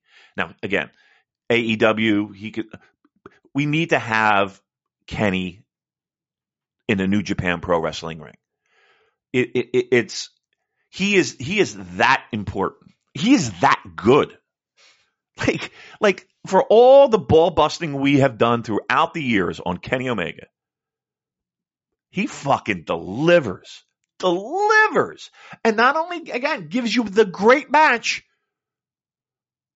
he he he this is a defining moment in Will Ospreay's career where he already was a guy who you knew you could count on for great matches. I mean, wrestler of the year, I think for for for me anyway. He's a lock, and now he's elevated himself further. Think of that, Joel. He was wrestler of the fucking year. At least in my eyes, we'll see how the votes tally up. He was wrestler of the fucking year, and he's even bigger and stronger and more important after he left that match.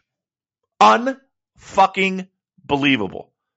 And that's, I, you know, that's both guys, but you know, you got to tip your cap to Kenny on that too, because he, was, he was a big key in that happening. So look, I'm just, I'm, I'm looking forward to round two. I want round two. I think everybody wants round two. And I'm telling you, where whatever building they want to fucking put that, that's going to sell. That's going to sell. And and and and trust me, I'll I'll be one of those people buying a ticket for sure. Uh, Bash says, uh, where do you think the rematch happens for Ospreay Omega? Do you think it makes sense for the AEW show in London? Uh, I'm thinking it's way bigger than that. I'm afraid yeah. uh, AEW show in London is going to sell out whatever they they put, but Ospreay Omega two, if they do it in the states on an AEW show, that could you know do big big money. Yeah, yeah, yeah. I mean, I'm talking MSG. I'm talking uh, United Center, Chicago. I'm talking, you know, at one point there was a lot of whispers about a a outdoor show um, with AEW. So maybe that might go back on the table. But no, it's going to be it's going to be big because it can be big. And not many companies have that positional power of having this type of match that could equal what might be one of the greatest, you know, three, four match sets. Um, here, here's what it is too. For the first time, we're talking about a an a series of matches. And again, maybe I'm getting a little bit ahead of myself, but we're talking about the possibility of a series of matches that a for the first time, doesn't involve Okada. you know, like when we talk about this, this doesn't involve Okada to a certain degree. It can, like, he could be weaved in, and and and that would be great. You know, because there there are two bosses that Will has to get through eventually. But to have this this in their back pocket, and again, Kenny, to be very clear, is an AEW guy, right? He's not a New Japan. He's not signed a, a you know, two year deal and he's living. That's not happening. But to have him involved as much as possible, I, I, I the sky's this the sky is the fucking limit. And to, again, to have that in your back pocket as a pro wrestling company, you got to feel really fucking good knowing that you have that. And also, not only have we elevated Will Ospreay, we've elevated the US title here. Yep. And Will Ospreay's reign was tremendous. After he won it from SANADA at Dominion, there was the Orange Cassidy match, the Finlay match, Naito, Shota, Kenny. That is a great run with the belt, maybe one of the best ever. And that title, to me, it feels important now having this caliber of matches. So uh, Roberto says, why did Ospreay have to drop the belt to Omega? I understand the US belt actually being in the US for a stretch, but did they try that before with Moxley and with what result? Maybe I just wanted to see Will go over. And Wrestling Dad says, after Kenny defends against Cobb, shouldn't he have a variety? Should should he have a variety in his opponents, or do you think it's going to be title defenses versus the whole of United Empire? So Jeff Cobb looks like he's up next. That looks like it might be happening on an AEW show. But I mean, Kenny has said that he wants to wrestle against uh, Shingo and Despy and Hiromu. So who knows what direction it's going to take. But I think this is a, a, a situation where I think Ospreay losing the title does more for him than winning it. Because like Absolutely. I said, you got that emotional bind and you want to see him, you know, get his redemption. So I, I love watching Will Ospreay. I think he's a great wrestler, and I, I, don't, I don't think it mattered who lost it. No, actually, it did matter who lost it. I think it was really important that Ospreay lost the match. After you watch the match, then it makes total sense for the story for, for Ospreay to lose it. Yeah, yeah, and, and again, giving giving giving Kenny the title, it just helps elevate the title even more. I think, and and the chase is You is vital. defend that Dynamite. Yeah, yeah. I mean, it, in hindsight, it makes perfect sense, and the and the fact that they did that, and again, this is a new management crew, right? This is a new management crew. The fact that New Japan Pro Wrestling did this is again, I got to tip my cap to New Japan. Tip my cap to New Japan. Captain New Japan. Uh, they Captain fucking New Japan. um, the fact that they said, okay, I mean, if if that if that doesn't tell you that bygones have been or bygones and water is under the bridge and let's make some money together, uh, boy, I don't know what will. Um, and I you you have to you have to give both parties credit for a situation that didn't end on the best of terms. They figured it out. They they worked it out. New Japan gave, you know, the belt to Kenny. I think I think like that's not only is that a positive, but that is exciting. you know, that is exciting, and we're making stars, and I love it. I absolutely fucking love it. And look, in ring, uh, just an outstanding fucking match. But I think the ramifications are even cooler. You know, I think the ramifications are even cooler. Antonio says, "You guys know that Kenny Omega won the US Championship, right?" Yeah, yeah, I do remember that. So there was a rumor from uh, Dave Meltzer that Kenny Omega did not re-sign with AEW; that his contract will expire in February. Will he re-sign with New Japan like Cody did with WWE, or stay with AEW to do New Japan gigs? Uh, I would lean more towards the latter. I think he'll stay with AEW, but I think we'll be seeing a lot more of Kenny Omega in New Japan this year, especially seeing how that match went at Wrestle Kingdom. I'm sure he is just chomping at the bit to get back over to Japan to do more of that. Yeah, I mean, it's got to be exciting for him. You know, it's got to be exciting for him. I mean, everywhere he goes, he he he hits the ball out of the park. But you know, that's got to feel good for him too. Kind of a little redemption for him, for Kenny. Um, let me ask you a question. With this seemingly uh, handshake between New Japan and Kenny, does this heighten chances of Kota Ibushi popping back? That was my hot take last week, wasn't it? I said I think we will get Ibushi versus Omega this year, and I think that's something that could, you know, bringing Kenny back to the table. We saw Ibushi talking with who was he with? Was he with Sugabayashi and Ohbari at the the recent Yeah, uh, yeah. What was it the Ganryujima event? So you know maybe that was just working out details of his release, or maybe they were saying, look, we got Kenny back at the table. You want to do something big here, you know, not just for the money because it sounds like he's got plenty of his own money, but just in terms of creative fulfillment. Who knows? There's so many possibilities now that Kenny Omega's back on board. It's amazing how one guy makes that, you know, talk about the straw that stirs the drink. I mean, the, the, the possibilities now are, are, I don't want to say endless, but boy, I, I mean, Oh, Do you think Ibushi's watching that at home going, no, I don't want any part of that. Not interested. Right. I don't think so. I, I, I think, I honestly think that like a key to, at, the- at the very least, work on a amicable split and maybe we'll see in a couple, you know, I mean, just let's just, let's just cool down the fucking temperature a little bit. Um, and I think Kenny, it, the possibility of, of him working with the company again helps in that. Uh, I don't I don't see how it hurts. I don't I don't see you know I don't I don't see it doing anything but helping. So I mean to me that's exciting because that, there's another guy that you know is, sorely missed in my eyes, sorely missed. And if it's Kenny that makes him put on the trunks again and the boots, let's go for it. Let's fucking do it. Okay, let's move on to discuss the main event here, the IWGP World Heavyweight Championship match. Double main event, Kazuchika Okada, the winner of the G1 Climax, defeating the champion Jay White, 33 minutes, 3 seconds with a Rainmaker. So Kazuchika Okada becomes the IWGP World Heavyweight Champion. So, you know, we got all the Inoki visuals, we got Okada wearing his black trunks and Jay White in his white pants.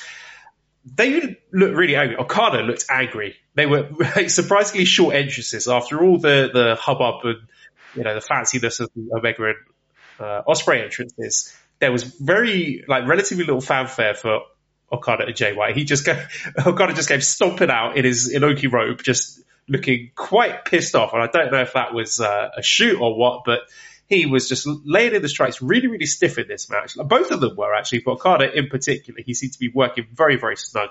And I mean, this was a tricky one to rate because it came right after what is, you know, one of the best wrestling matches I've ever seen. So we're still on a come down for that, and everyone was still talking about the Ospreay Omega match while this match was going on.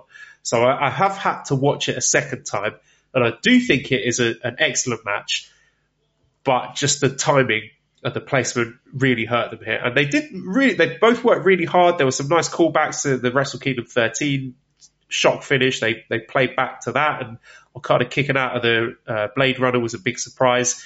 They escalated on that with them stealing each other's finishing moves. They did all the tribute spots with the Noki, the Enzo Giri, the Cobra Flosion, uh, and a Rainmaker that just turned Jay White inside out, just, you know, lariating him out of his boots. It, it was tremendous. So it was a really, really good match and maybe the best that the two of them have had together. It's certainly up in the top three, but like I said, very, very good. Was it good enough for the spot? I don't know. It, it's really hard for me to fault either of them for the effort or for the layout of the match. Like I said, probably the best match between them. And on any other Wrestle Kingdom, I think it would have been a fitting end to the show. But just because the bar had been raised so high by Ospreay and Omega, this one just fell flat at the time.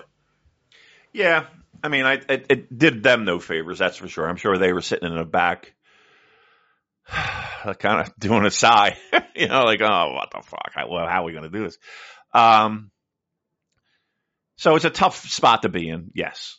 Uh, that being said, Wrestle Kingdom has a long history of having a match that you think cannot be topped, and then it's topped.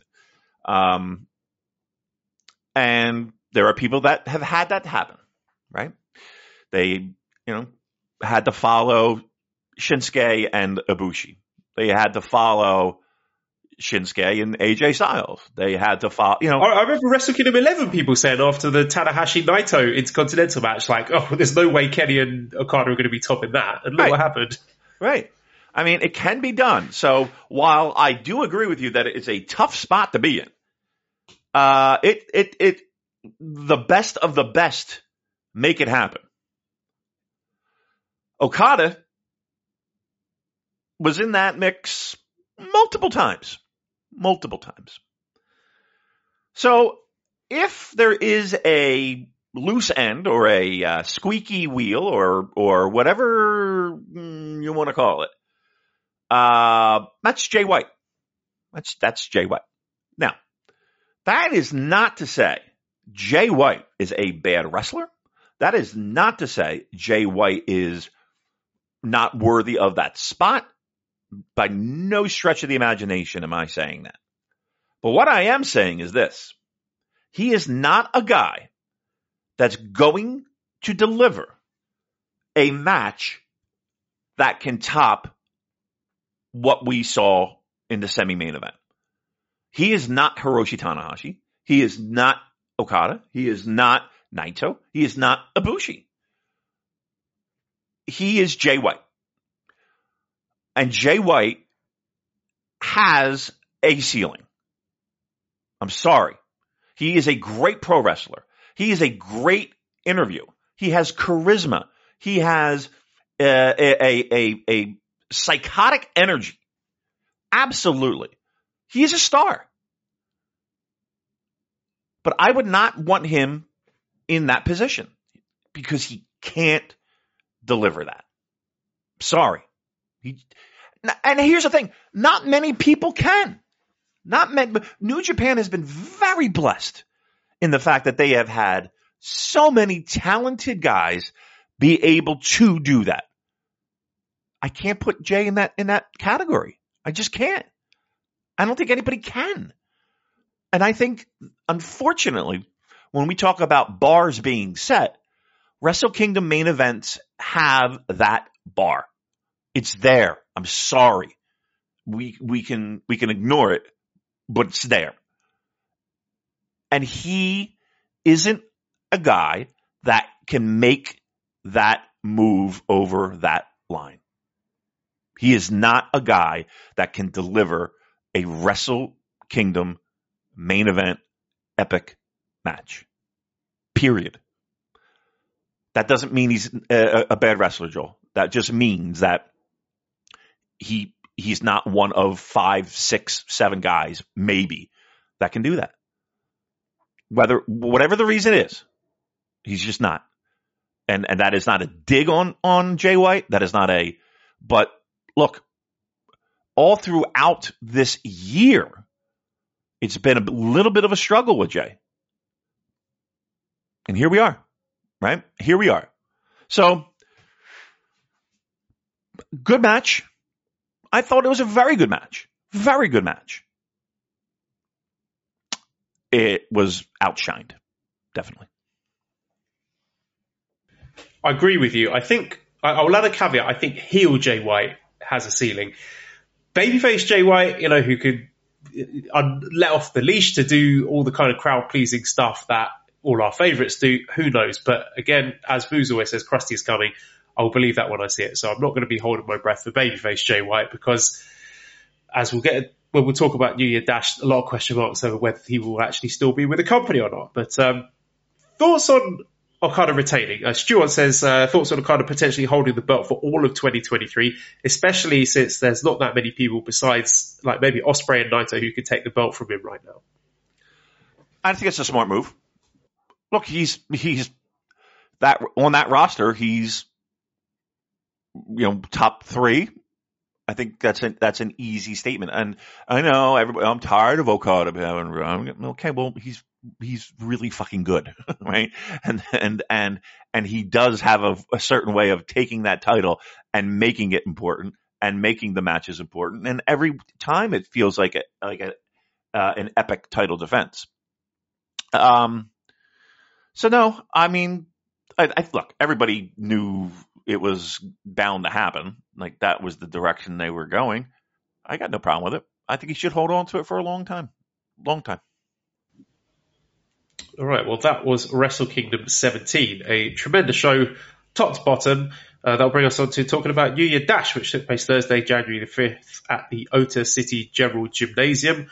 So you know, rather than discussing all the matches here, because you know some of them were just there, let's talk about the events that took place. I mean, first of all, there's been a lot of speculation about Suzuki-gun and their contract status. Uh, Joe from Voices of Wrestling has done a lot of tremendous work digging into that, and it's really hard to report this stuff because some, sometimes when sources are telling you stuff and you've you know verified it as far as you can, you're not. It's not always going to turn out to be the case. There's a lot of moving parts to this thing. Plans could change. Uh, you could be reporting stuff that has been speculated on or suggested, but doesn't turn out to be the case. Like, you know, remember we were talking about Jay White, that the fact that WWE were interested in him. And, you know, you report that and then people are saying, oh, these are the clowns that say Jay's definitely going to WWE. And it turns into a whole game of telephone where it's nothing like what you reported in the first place. But I mean, certainly from my point of view, I think there is a, a, you know journalistic duty to report this stuff. If this is you know trusted sources are telling you this stuff, it might not turn out to be the case because, like I said, there's, there's you know a lot of things can change in people's situations.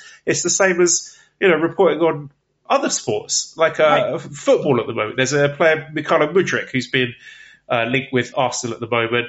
You know, he might go to Arsenal, he might stay at Shakhtar Donetsk, he might go to Chelsea, and you know, reporting the stuff that's coming out from the clubs, what the clubs are saying, what the players saying, what his agents are saying, what his owner club are saying, they're all going to be different things, and not all of them are going to turn out to be correct. It's not possible for them to all turn out to be correct, but the journalists have a duty to report all the elements of that, and you know, it's up up to you, the the viewer, the the reader, to decide what you make of it.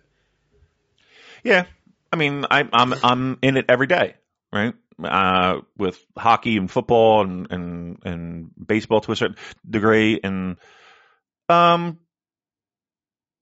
you know, it's not like they're just throwing shit against the wall and hoping it sticks.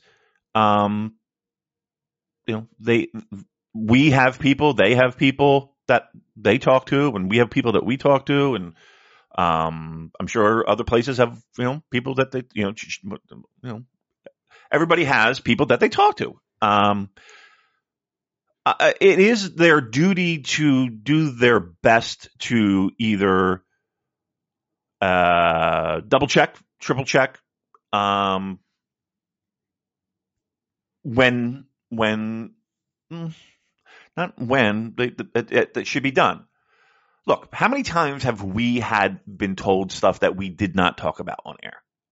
A, a, a decent amount of times, right? Or we would spin it in a way that, um, and, and, and, the Jay White thing is a perfect example of that.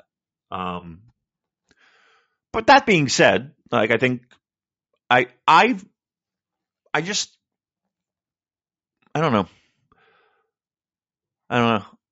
Like I think sometimes people are quick to get things out as opposed to get things right.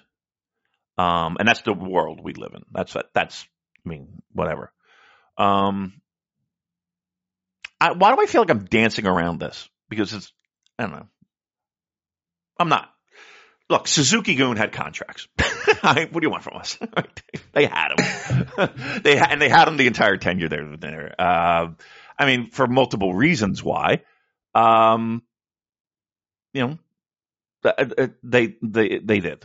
Um, but again, we don't know when they're expiring, and right. we don't know if, if the people involved have accepted uh, and agreed on extensions or new ones, or what the details of those contracts were. You know, the the whatever. There's a lot, like I keep saying, a lot of moving parts to this. Right, right. Uh, but you know, there's like the problem is this: is that like if we start talking a little bit more in depth with it, I don't want certain information to get out that I feel like we need to hold back on, right? And and and that might be a disservice to our listeners and like a total dick tease, but um, I'd rather I'd rather not give you the whys uh, as to the Suzuki-gun contract stuff, um, but they they have they had contracts for various reasons. Um, not only for, from a pro wrestling business perspective. How about that? They, you know, guys have contracts. So the first major event to take place in New Year Dash was uh, seeming alliance between, well, first of all, Minoru Suzuki and El Desperado back on the same page, and looking like Ren Narita may join them. They came out to help Ren after House of Torture were attacking him, so it looks like there's a possibility of Narita, Suzuki, and Despy taking on House of Torture for maybe the Never Six Man titles, if not a, a full blown alliance. So I don't know where this one is going to lead. I think, you know, it could be a, a smart way to create some sort of faction and maybe have uh, Suzuki positioned together with Narita and maybe they can have a match at some point. I don't know. It could be a Suzuki retirement New Japan match where he loses to Narita and hands over leadership or whatever that faction is to Ren Narita. Who knows what it is? But at the moment, it's just interesting seeing those three aligned together. Yeah, and but you know, let's let's let's put a little bit of uh, spotlight on the never six man titles finally. Um, and I think that would be a fun tag team if, if if, if, if you know we're getting back into a little bit into uh, Fire Pro wrestling style, which I love. Uh, yeah, let's get let's let's let's see that tag team defend some titles. I I'd be all in on that. Uh, sticking with the Suzuki guys, we had DOUKI, Yoshinobu Kanemaru, Taichi, and Taka Michinoku all appearing together and labeling themselves just four guys. Uh, during that match, DOUKI pinned Francesco Akira. So we've set up a catch 22 defense of the junior tag titles against DOUKI and Kanemaru, who also pinned them during the Super Junior Tag League. And it also looks like we're moving towards Will Ospreay versus Taichi. And I think, you know, whatever they're calling this new faction, I think it's a really good move for both DOUKI and Taichi because it gets DOUKI away from El Desperado. So DOUKI has got room to grow as a, a singles junior competitor when he's not doing the tag stuff with Kanemaru. And also Taichi, he gets to lead his own faction as well, even though they're saying, you know, there's, there's no leader, blah, blah, blah, we're a non-autonomous collective. Uh, not every faction needs to have a main event level leader. I think it's absolutely fine to have mid-card factions. And Taichi, I think that's a decent spot for him to be, you know, the, the Wrestle Kingdom rebound feud for, for the top guys. Yeah, I, I, the only thing that I'm a little iffy and wishy-washy on is, uh, you know, we, we, we lose one faction, and you know me and my factions, uh, and now we have what three new ones. Just like oh, who's going to keep track of all this nonsense? Um, but yeah, uh, hopefully it does. Hopefully it's not a thing where all four of them kind of sink to the bottom. I definitely don't want that to happen. But um, yeah, I don't know if I'm super excited about the uh, four man group or whatever the fuck, four guys or whatever the fuck they're calling them. Rob says, now that Takataichi Mania is no more, do you see a future with these guys getting a job on the booking panel? I feel like the praise these shows got could be used in undercard feuds, especially if they control the booking for just four guys, TMDK and Suzuki Gun 2. I don't know about that. I think these guys like to have their autonomy and their independence so they can go off and do their sleazy, grimy shit that they like to do beyond the, the remit of New Japan Pro Wrestling. So I can't necessarily see any of these guys walking into the booking committee of New Japan. Um, I mean, I don't even know if they are already, right? Maybe having some influence on, at the very least, their own programs. Um, I mean, the only person, I mean, I mean, not the only person, but of those guys, who would you say would have the, the best chance? Probably Taka, right? I can absolutely see, uh, I was going to say Kanemaru um, having some sort of involvement in the booking of the junior division for sure. Right. Maybe they don't want to give Taka that position of power because that might not be a good look. I don't know. Yeah, I think if there's anything involving Taka, it will be very hush hush after his uh, recent shenanigans. Yeah, yeah. So, uh, but again, he, we're talking guys with years of experience, so I wouldn't be surprised if they already have a, a, a small word in that. But we'll see. Okay, we also had uh, TMDK challenging Bishamon for the heavyweight tag team titles. We've got Tomohiro Ishii challenging Zack for the TV title. We had Zack Sabre Jr. recruiting uh, Fujita to TMDK. Uh, Derek says, what do you think TMDK is going to do with their new ring boy? Uh, I suspect he's going to be there as a pin eater for tag matches, but who knows? I mean, either way, it's quite exciting. We're seeing a definite change of direction. We, we talked about the directive from Bushiroad to get the guys uh, onto the main roster faster than they have done previously. We're seeing stuff like Kevin Knight getting graduated graduated in the middle of a tour, and now Fujita getting graduated in the middle of a show. You know, this is unprecedented. Right. We've never seen anything like this before. Yeah, I mean, it's it's it's different. Yeah, like if you wanted change, you wanted new things, you wanted new faces. Well, they're doing a good job of doing that. Uh, absolutely. Um, it may not be everything that you like, but you can't fault them for not trying. That's for sure. Uh, we also had Yo pinning Hiromu, and it looks like he's going to be the next challenge for the junior title. And Naito and Shota Umino continuing their beef together. Yeah. A big sigh from you. I mean, look, it's Yo. I mean, let's see. Let's see if he's learned anything. Let's see. If, let's see if he uh, has uh, found a, a, a little bit of charisma that maybe uh, was left over from the tag team. Uh, fingers crossed.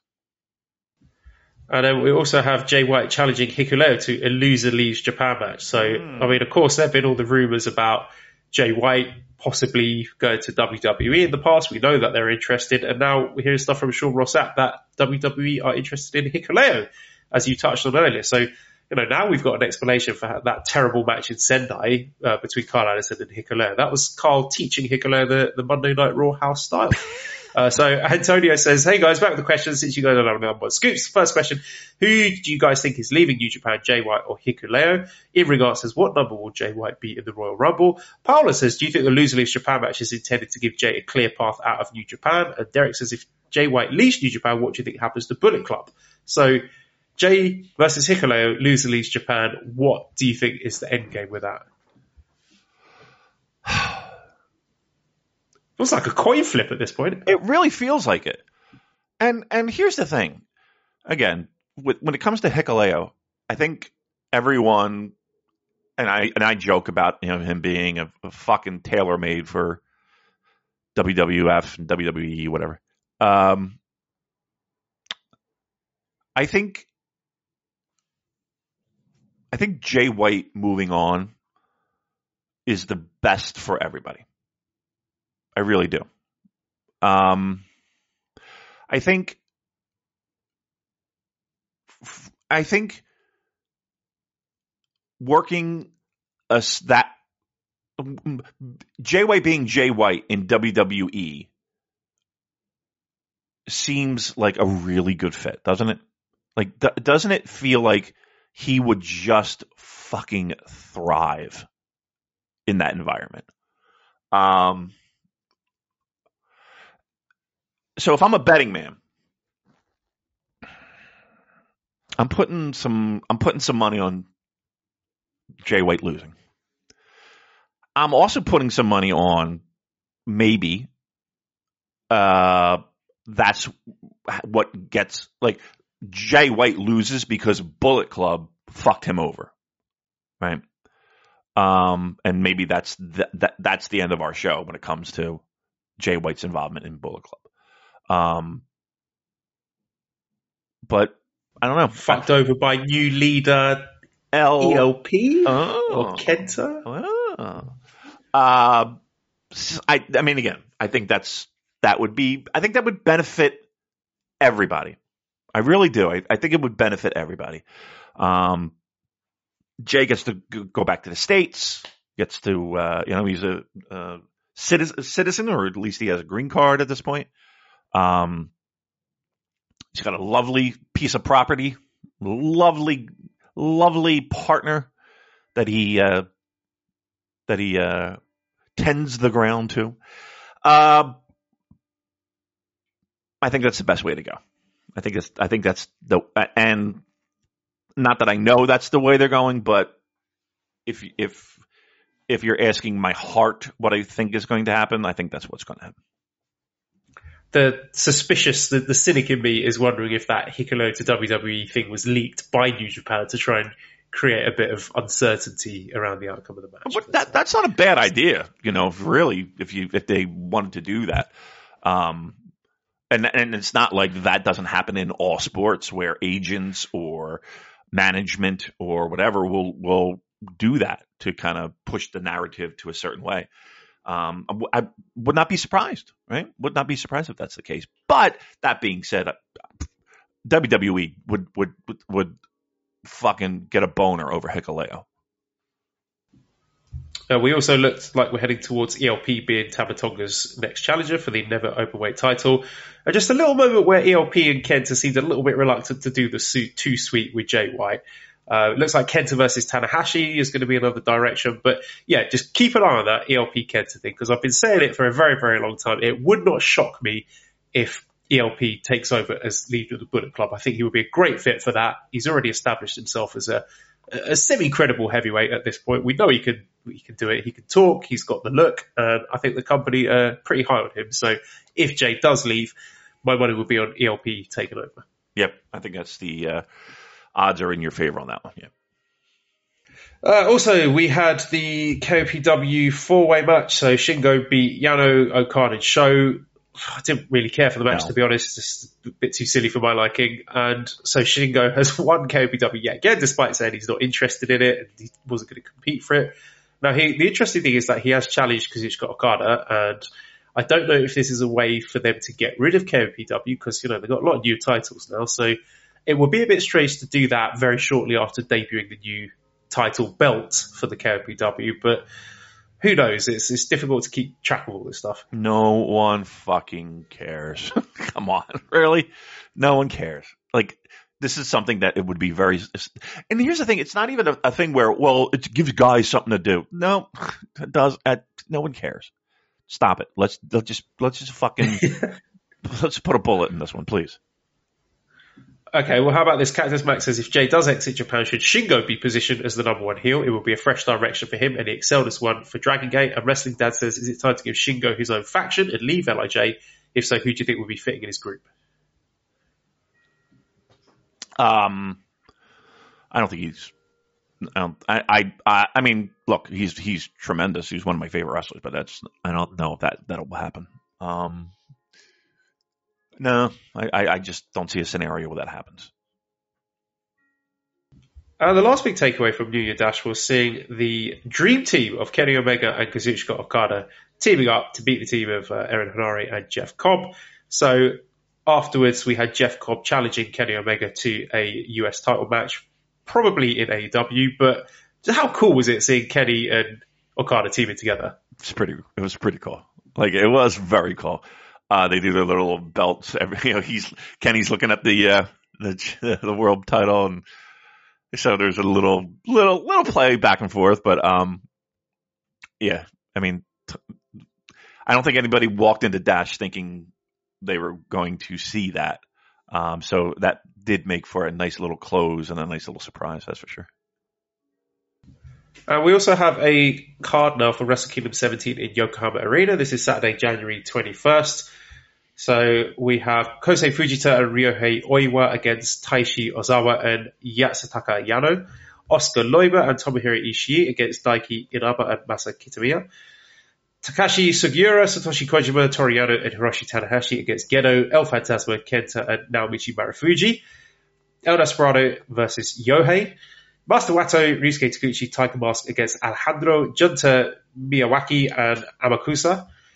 Togi Makabe and Kazuchika Okada against Yoshiki Inamura and Kaito Kiyomiya. And the interesting, the top end of the card is all Los Ingobernables de Japón against Kongo. We've got five singles matches. We've got Bushi versus Tadasuke, Hiromu Takahashi versus Hajime Ohara, Sanada versus Manabu Soya, Shingo Takagi versus Katsuhiko Nakajima, and main event Tetsuya Naito versus Kenoh. What do you think of that card?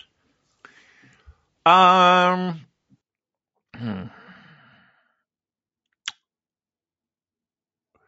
I don't know if like those, those the five matches that you j- just rattled off. Um, I think all of them will be decent to very good. Some have a chance to be incredible. Um, I don't know how I feel about it. Truth be told, like I'm not, I'm not super worked up over it. Um, correct me if I'm wrong. This is not going to be on New Japan World. Yeah, I think it will be pay per view at first. How many buys do you think this thing's getting? Uh, I don't know. I mean, for the casual fan, it's going to be it's tough. only you know relatively hardcore pro wrestling fans like us who you know is aware of people like Nakajima and Kenoh. And those two matches are, are pretty sexy for me. Shingo versus yeah. Nakajima, Naito versus Kenoh. I, I love those, and I will plonk down my money just to see those two. But I don't know outside of the you know perverts like us how much reach that's going to have. You know, for, for the average US wrestling fan, I don't think it's going to be something that they're going to think, oh, I've got to see this one. Yeah, I mean, now again, unless it turns into something that's spectacular, people will go out of their way to watch. But yeah, you got to be a pretty hardcore pro wrestling fan, or you know, if you're a Noah fan, uh, like a like a, I mean, this probably has a lot of interest. I don't know. Um, the, those matches sound good. I just don't know if this is positioned right to be something that a lot of people are going to get into. The masses are. Going this is this is not for the foreign fans. I think this is for Japanese fans. I think amongst from, from the conversations I've had with Manabu, he thinks the Yokohama show is going to sell out. He thinks Japanese fans really like the idea of New Japan versus Noah. So you know, from our perspective, then yeah, maybe it's something that is it's not necessarily going to land with a lot of casual fans. But I think for Japanese fan interest, this is a big draw. Probably, probably. And again, for for people who travel to Japan for pro wrestling, yes, absolutely. Um, again, I just worry about maintaining the riding that momentum, right? Riding that momentum. Um, and this is probably a good way to do that for for a Japanese fan base, absolutely. But I just worry a little bit about uh, others kind of hopping on that bandwagon. Uh, John Hernandez from Voices Wrestling says, "Do you think Naito might drop the main event to Kenoh? Hiromu and Shingo likely can't lose, and it doesn't make sense to send Nakajima and Kenoh out there to lose back to back." I will say this: I would just ask you all to remember who New Japan Pro Wrestling gave up for pinfalls at this event last yep. year. Yep. It was Gedo, Taka Michinoku, Dick Togo, and Kanemaru. Yeah. So when it comes to working with other Japanese promotions, New Japan don't always play nice. Yeah. So whilst to me it would make sense for Kenoh, who is extremely funny to me, he's a, a very angry PE teacher. It would make sense for him to beat Naito, and then maybe Naito goes to Noah to get his win back. It would not shock me to see New Japan dominating uh, across the whole card. I mean, they'll they'll throw out a few people. You can see just from you know the, the names I listed off who is likely to be dropping force for New Japan, but. Shingo and uh, well, one of Shingo. It wouldn't shock me if Shingo and Naito both won. I think Naito could lose, and if I were booking it, maybe I think that would be the more interesting option. But will New Japan see it that way? Don't know. Right, and it really depends upon what the future holds right? Do they plan to have other shows with Noah? Then yes, it would be perfect sense for for Naito to look at the lights. Absolutely. Uh, but if this is just a one-off show and based off of New Japan's past track record when it comes to these type of things, yeah, I think I, I can't imagine there being too many surprises. Let's put it that way. All right, we do have quite a lot of questions about sort of general things we're excited about for 2023, but I will save them for next week. So next week we'll take those questions and we will do our year-end awards. So we will leave it for this week, and I will direct you, dear listener, to redcircle.com forward slash shows forward slash super dash j dash cast if you want to show your appreciation for the podcast by making a monetary contribution. That is always appreciated as we said, we don't have the time or the inclination to do Patreon and extra content and stuff like that. We're, neither of us are interested in doing extra stuff or, or putting the main show behind a paywall. So this is always going to be free. But again, if you like what we do and you want to show some love for us, then we, we always appreciate some donations thrown our way. And that's where you can do that uh, Discord link if you want to join our community. You can send me a direct message on Twitter. And, you know, from time to time, you might get little treats like me and Damon and Boots doing live commentary to shows, which was a lot of fun. I really enjoyed doing that. If you want to buy one of our t-shirts, you can go to at Cobra Kawaii on Twitter or prowrestlingtees.com forward slash super Jcast. Big thank you to our editor Dan, who you can find on Twitter at LousyHero219 subscribe to the Voices of Wrestling podcast network for other great shows.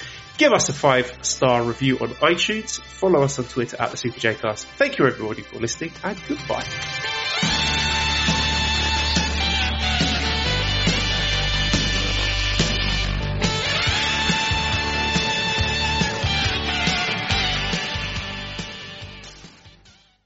Hello, do you like New Japan Pro Wrestling? Are you a Shin Nihon freak? If so, check out the Super J-Cast with Joel and Damon on the Voices of Wrestling podcast network. And even if you fucking hate New Japan Pro Wrestling, listen to the Super J Cast anyway. Not just for our great show reviews, analysis, and pastrami sandwiches, mm, but there's also usually some dick jokes somewhere in the obligatory opening 30 minutes of absolute nonsense we chat about every single week.